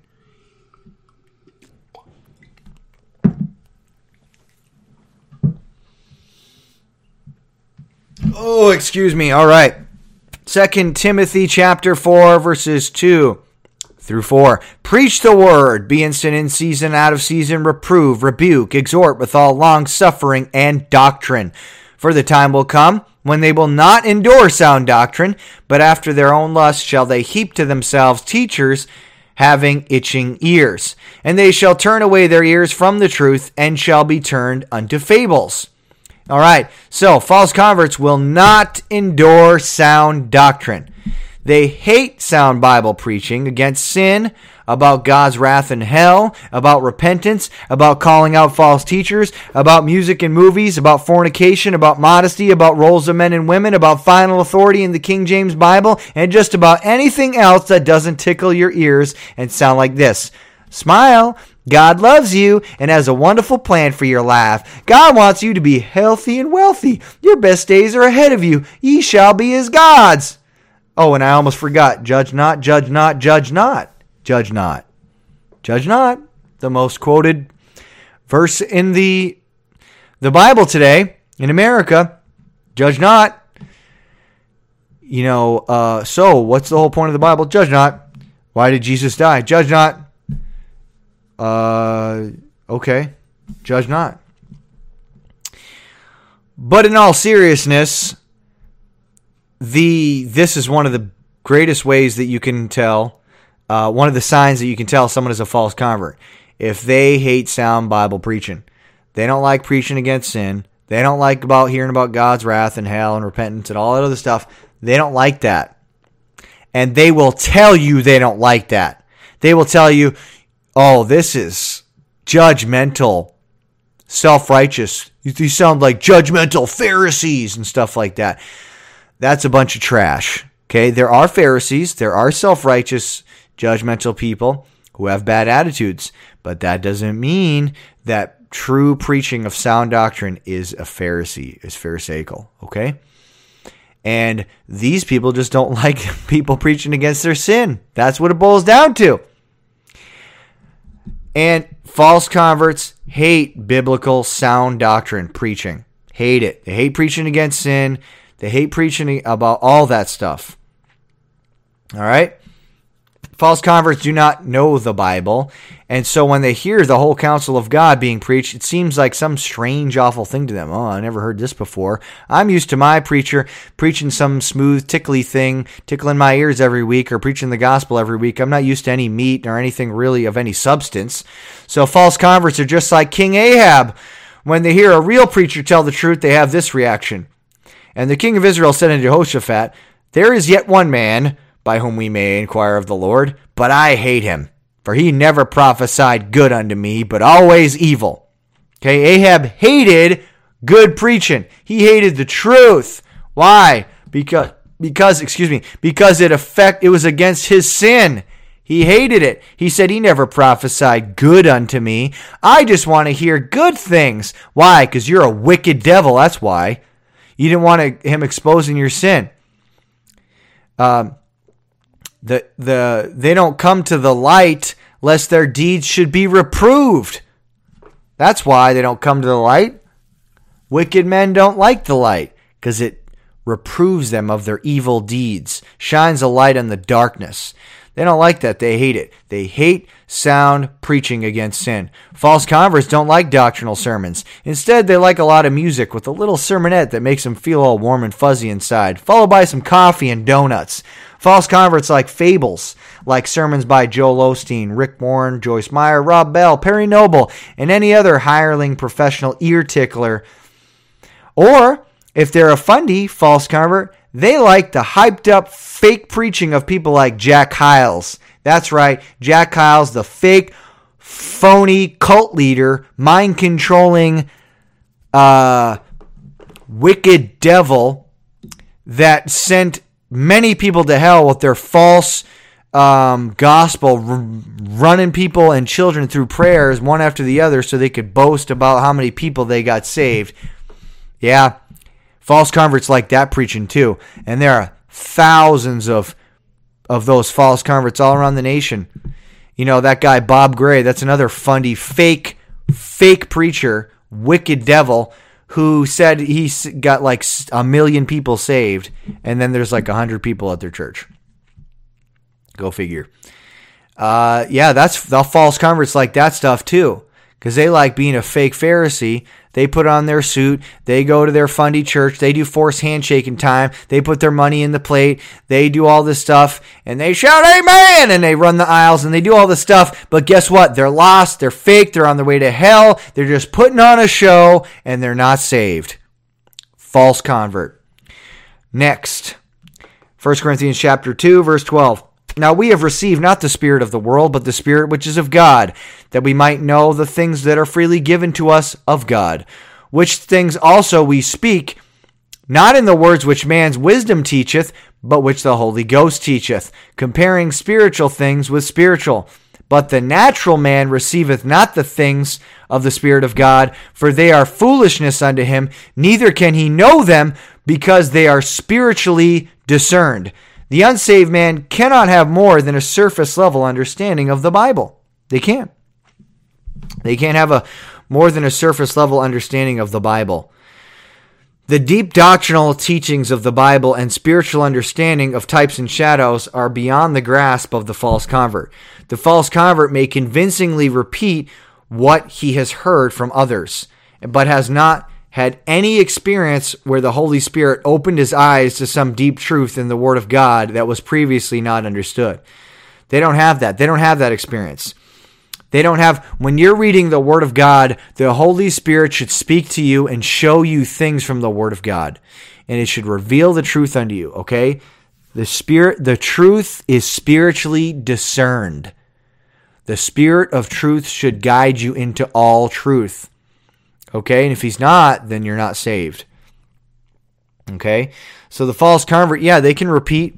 You know, false converts, they can convincingly repeat to you uh, systematic theologies, especially. They can re- repeat to you um, everything they know about the, the doctrines of Calvinism or, you know, their systematic theologies of dispensationalism and Ruckman's dispensational theology or, or Scofield and Larkin, or they can repeat to you um, their reformed, uh, you know, gurus, apologetics, and all this other stuff. They can repeat all that stuff and they memorized all that stuff, but can they say, hey, you know, the Lord showed me this the other day when I was reading the Bible? Nah, they can't. All they know is what they've heard and they repeated to be accepted in their little group, in their little denomination or their little subgroup.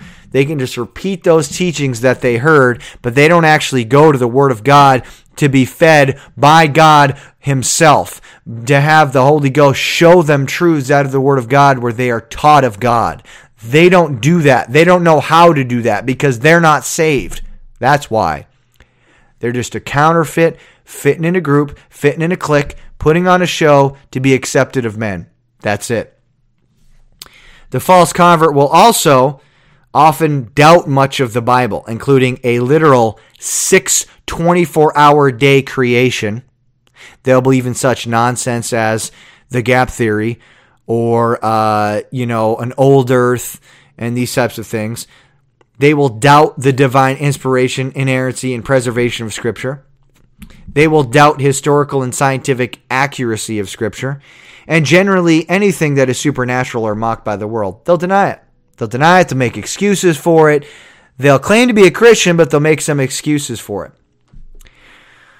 And they will not believe the Word of God. All right.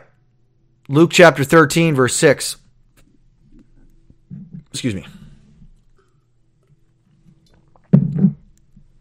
He spake also this parable, Jesus did. A certain man, this is uh, Luke chapter 13, verse 6. A certain man had a fig tree planted in his vineyard, and he came and sought fruit thereon, and found none.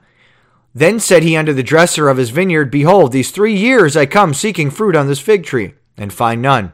Cut it down. Why cumbereth it the ground? And he answering and said unto him, Lord, let it alone this year also, till I shall dig about it and dung it.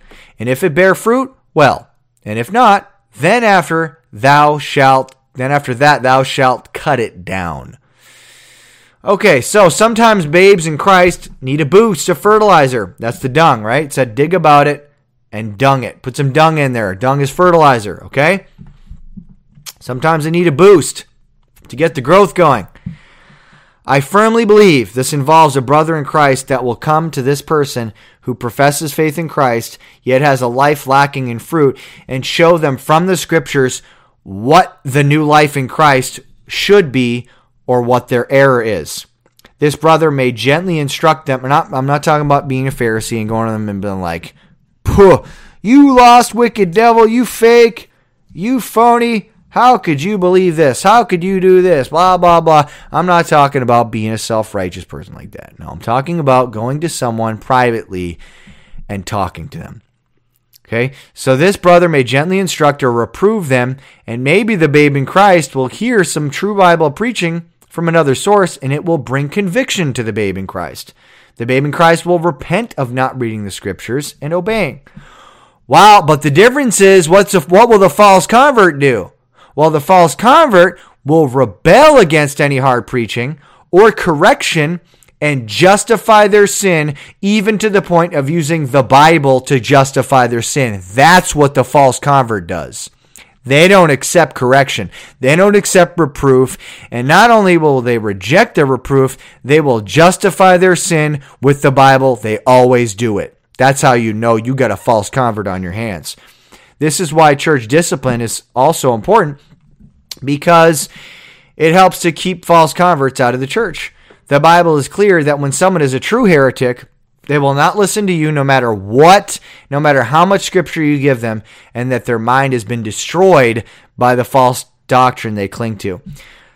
Titus chapter 3 verse 10 says this, a man that is a heretic after the first and second admonition reject, knowing that he that is such is subverted and sinneth being condemned of himself.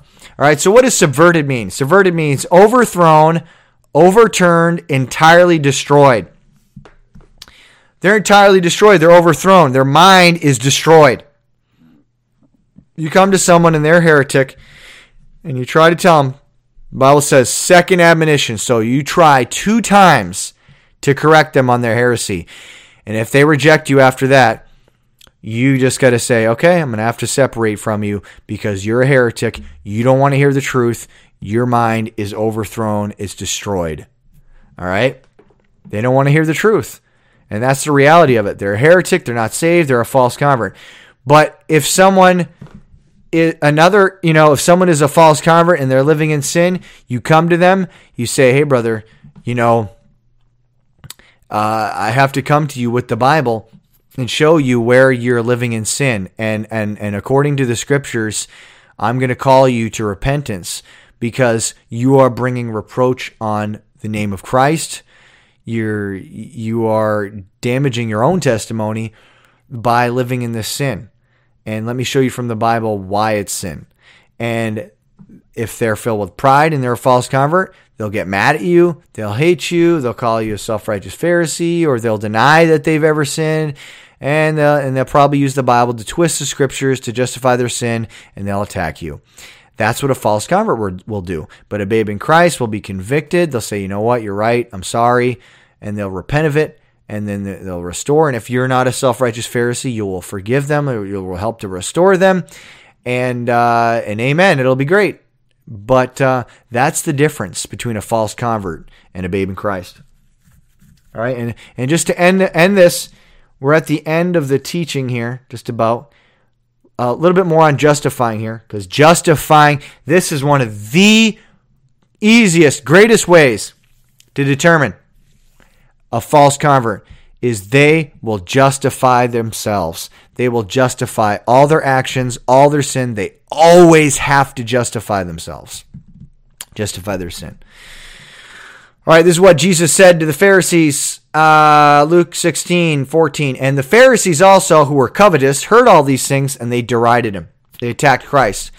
And Jesus, he said unto them, Jesus said, Ye are they which justify yourselves before men but God knoweth your hearts. God knows what's in your heart. You can justify yourself all you want before men. And they might even be convinced but by your justification. You can give all your reasons. You can preach entire sermons, many different sermons justifying yourself. But God knoweth your hearts. God knows your heart, and He knows the truth, and He knows you're not going to get away with it. And that what you're saying is wrong. So, as the wicked Pharisees did, false converts will justify everything they do with the Bible. They will justify, justify all manner of sin, worldliness, and foolish behavior or wicked behavior, arrogant pride, um, railing, anything. They'll justify their behavior with the Bible, even to the point of creating elaborate theological systems and rules just for a cloak for their sin. That's what the Pharisees did. They created an entire system um, that allowed them to make them look like they were obeying when they were disobeying God. Hey, they appeared unto men.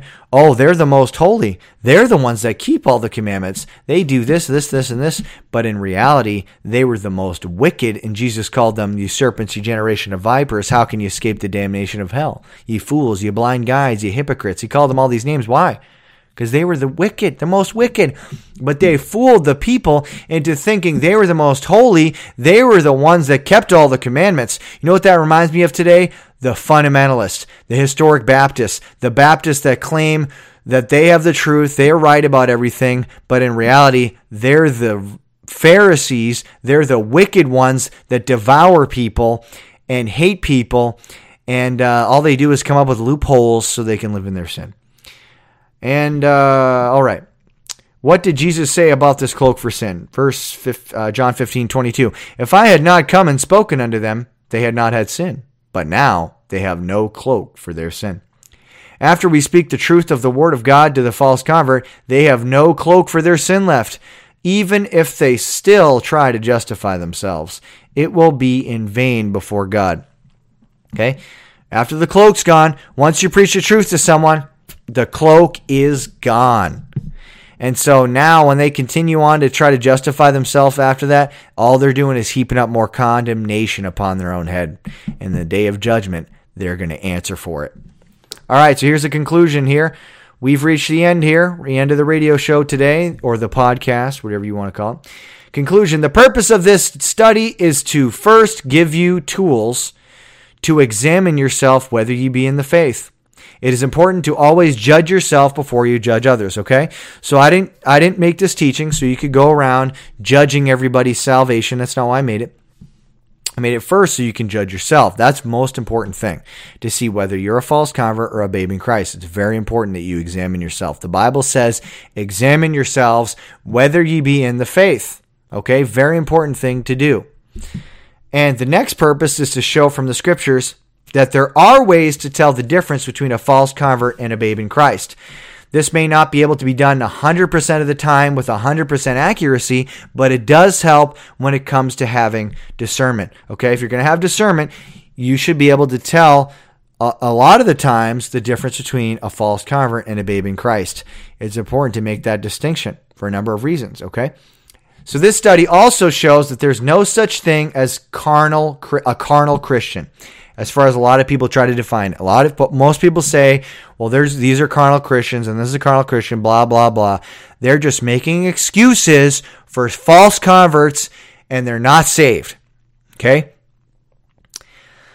So some people even teach these so-called carnal Christians will spend a thousand years in hell or some underworld punishment, outer darkness, but ultimately be saved in the end. This is known as kingdom exclusion or by the nickname Baptist purgatory. This teaching is most prominently pushed by Joey Faust, and it is heresy. It is a false wicked false doctrine. This heresy is simply used as a scare tactic to try and get false converts to live holy, but it doesn't work. It only makes them Pharisees. This they take this approach because they do not preach biblical repentance. And so their event by the way, Joey Faust doesn't preach biblical repentance. He doesn't believe in it. Uh, they take they do not so I, I warn you against those that, that listen to Joey Faust. He he believes in kingdom exclusion, which is a heresy. He wrote a whole book about it, and he doesn't preach biblical repentance. So I would not I would be very careful listening to his stuff. Yeah, I know he has a ton of, uh, he has a bunch of good research. He has good research about um, you know Bible versions and and uh, health stuff and some whatever, some spiritual warfare stuff, but these heresies really taint things bad. And anyone else who's yoked up with him or endorses that kingdom exclusion, they're in heresy.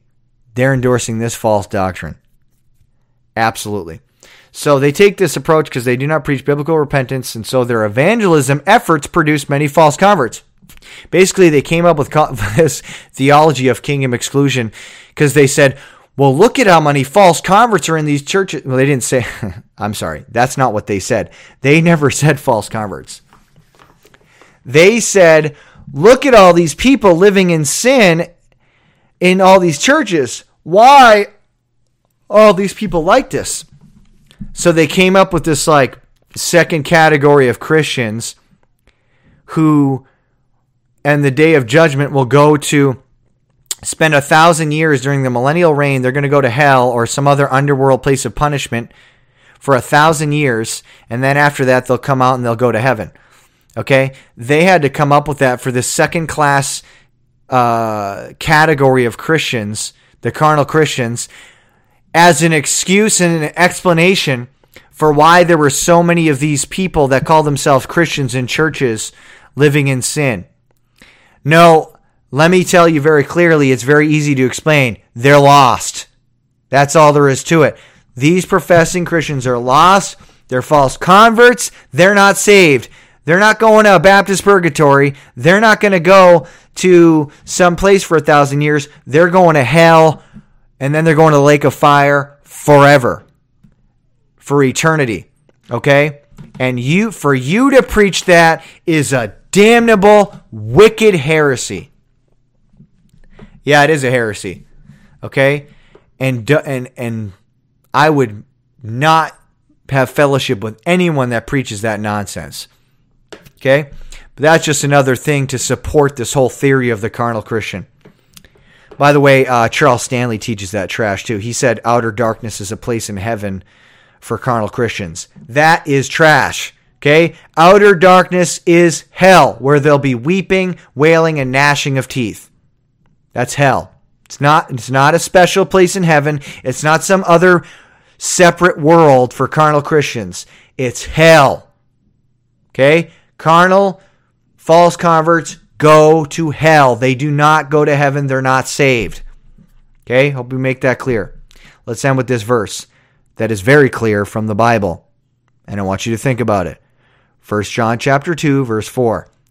He that saith I know him and keepeth not his commandments is a liar, and the truth is not in him. Let's hear that again. He that saith, I know him, whoever says, I'm saved, I know Jesus, I know God, and keepeth not his commandments, he doesn't strive to obey God, is a liar. He's not saved.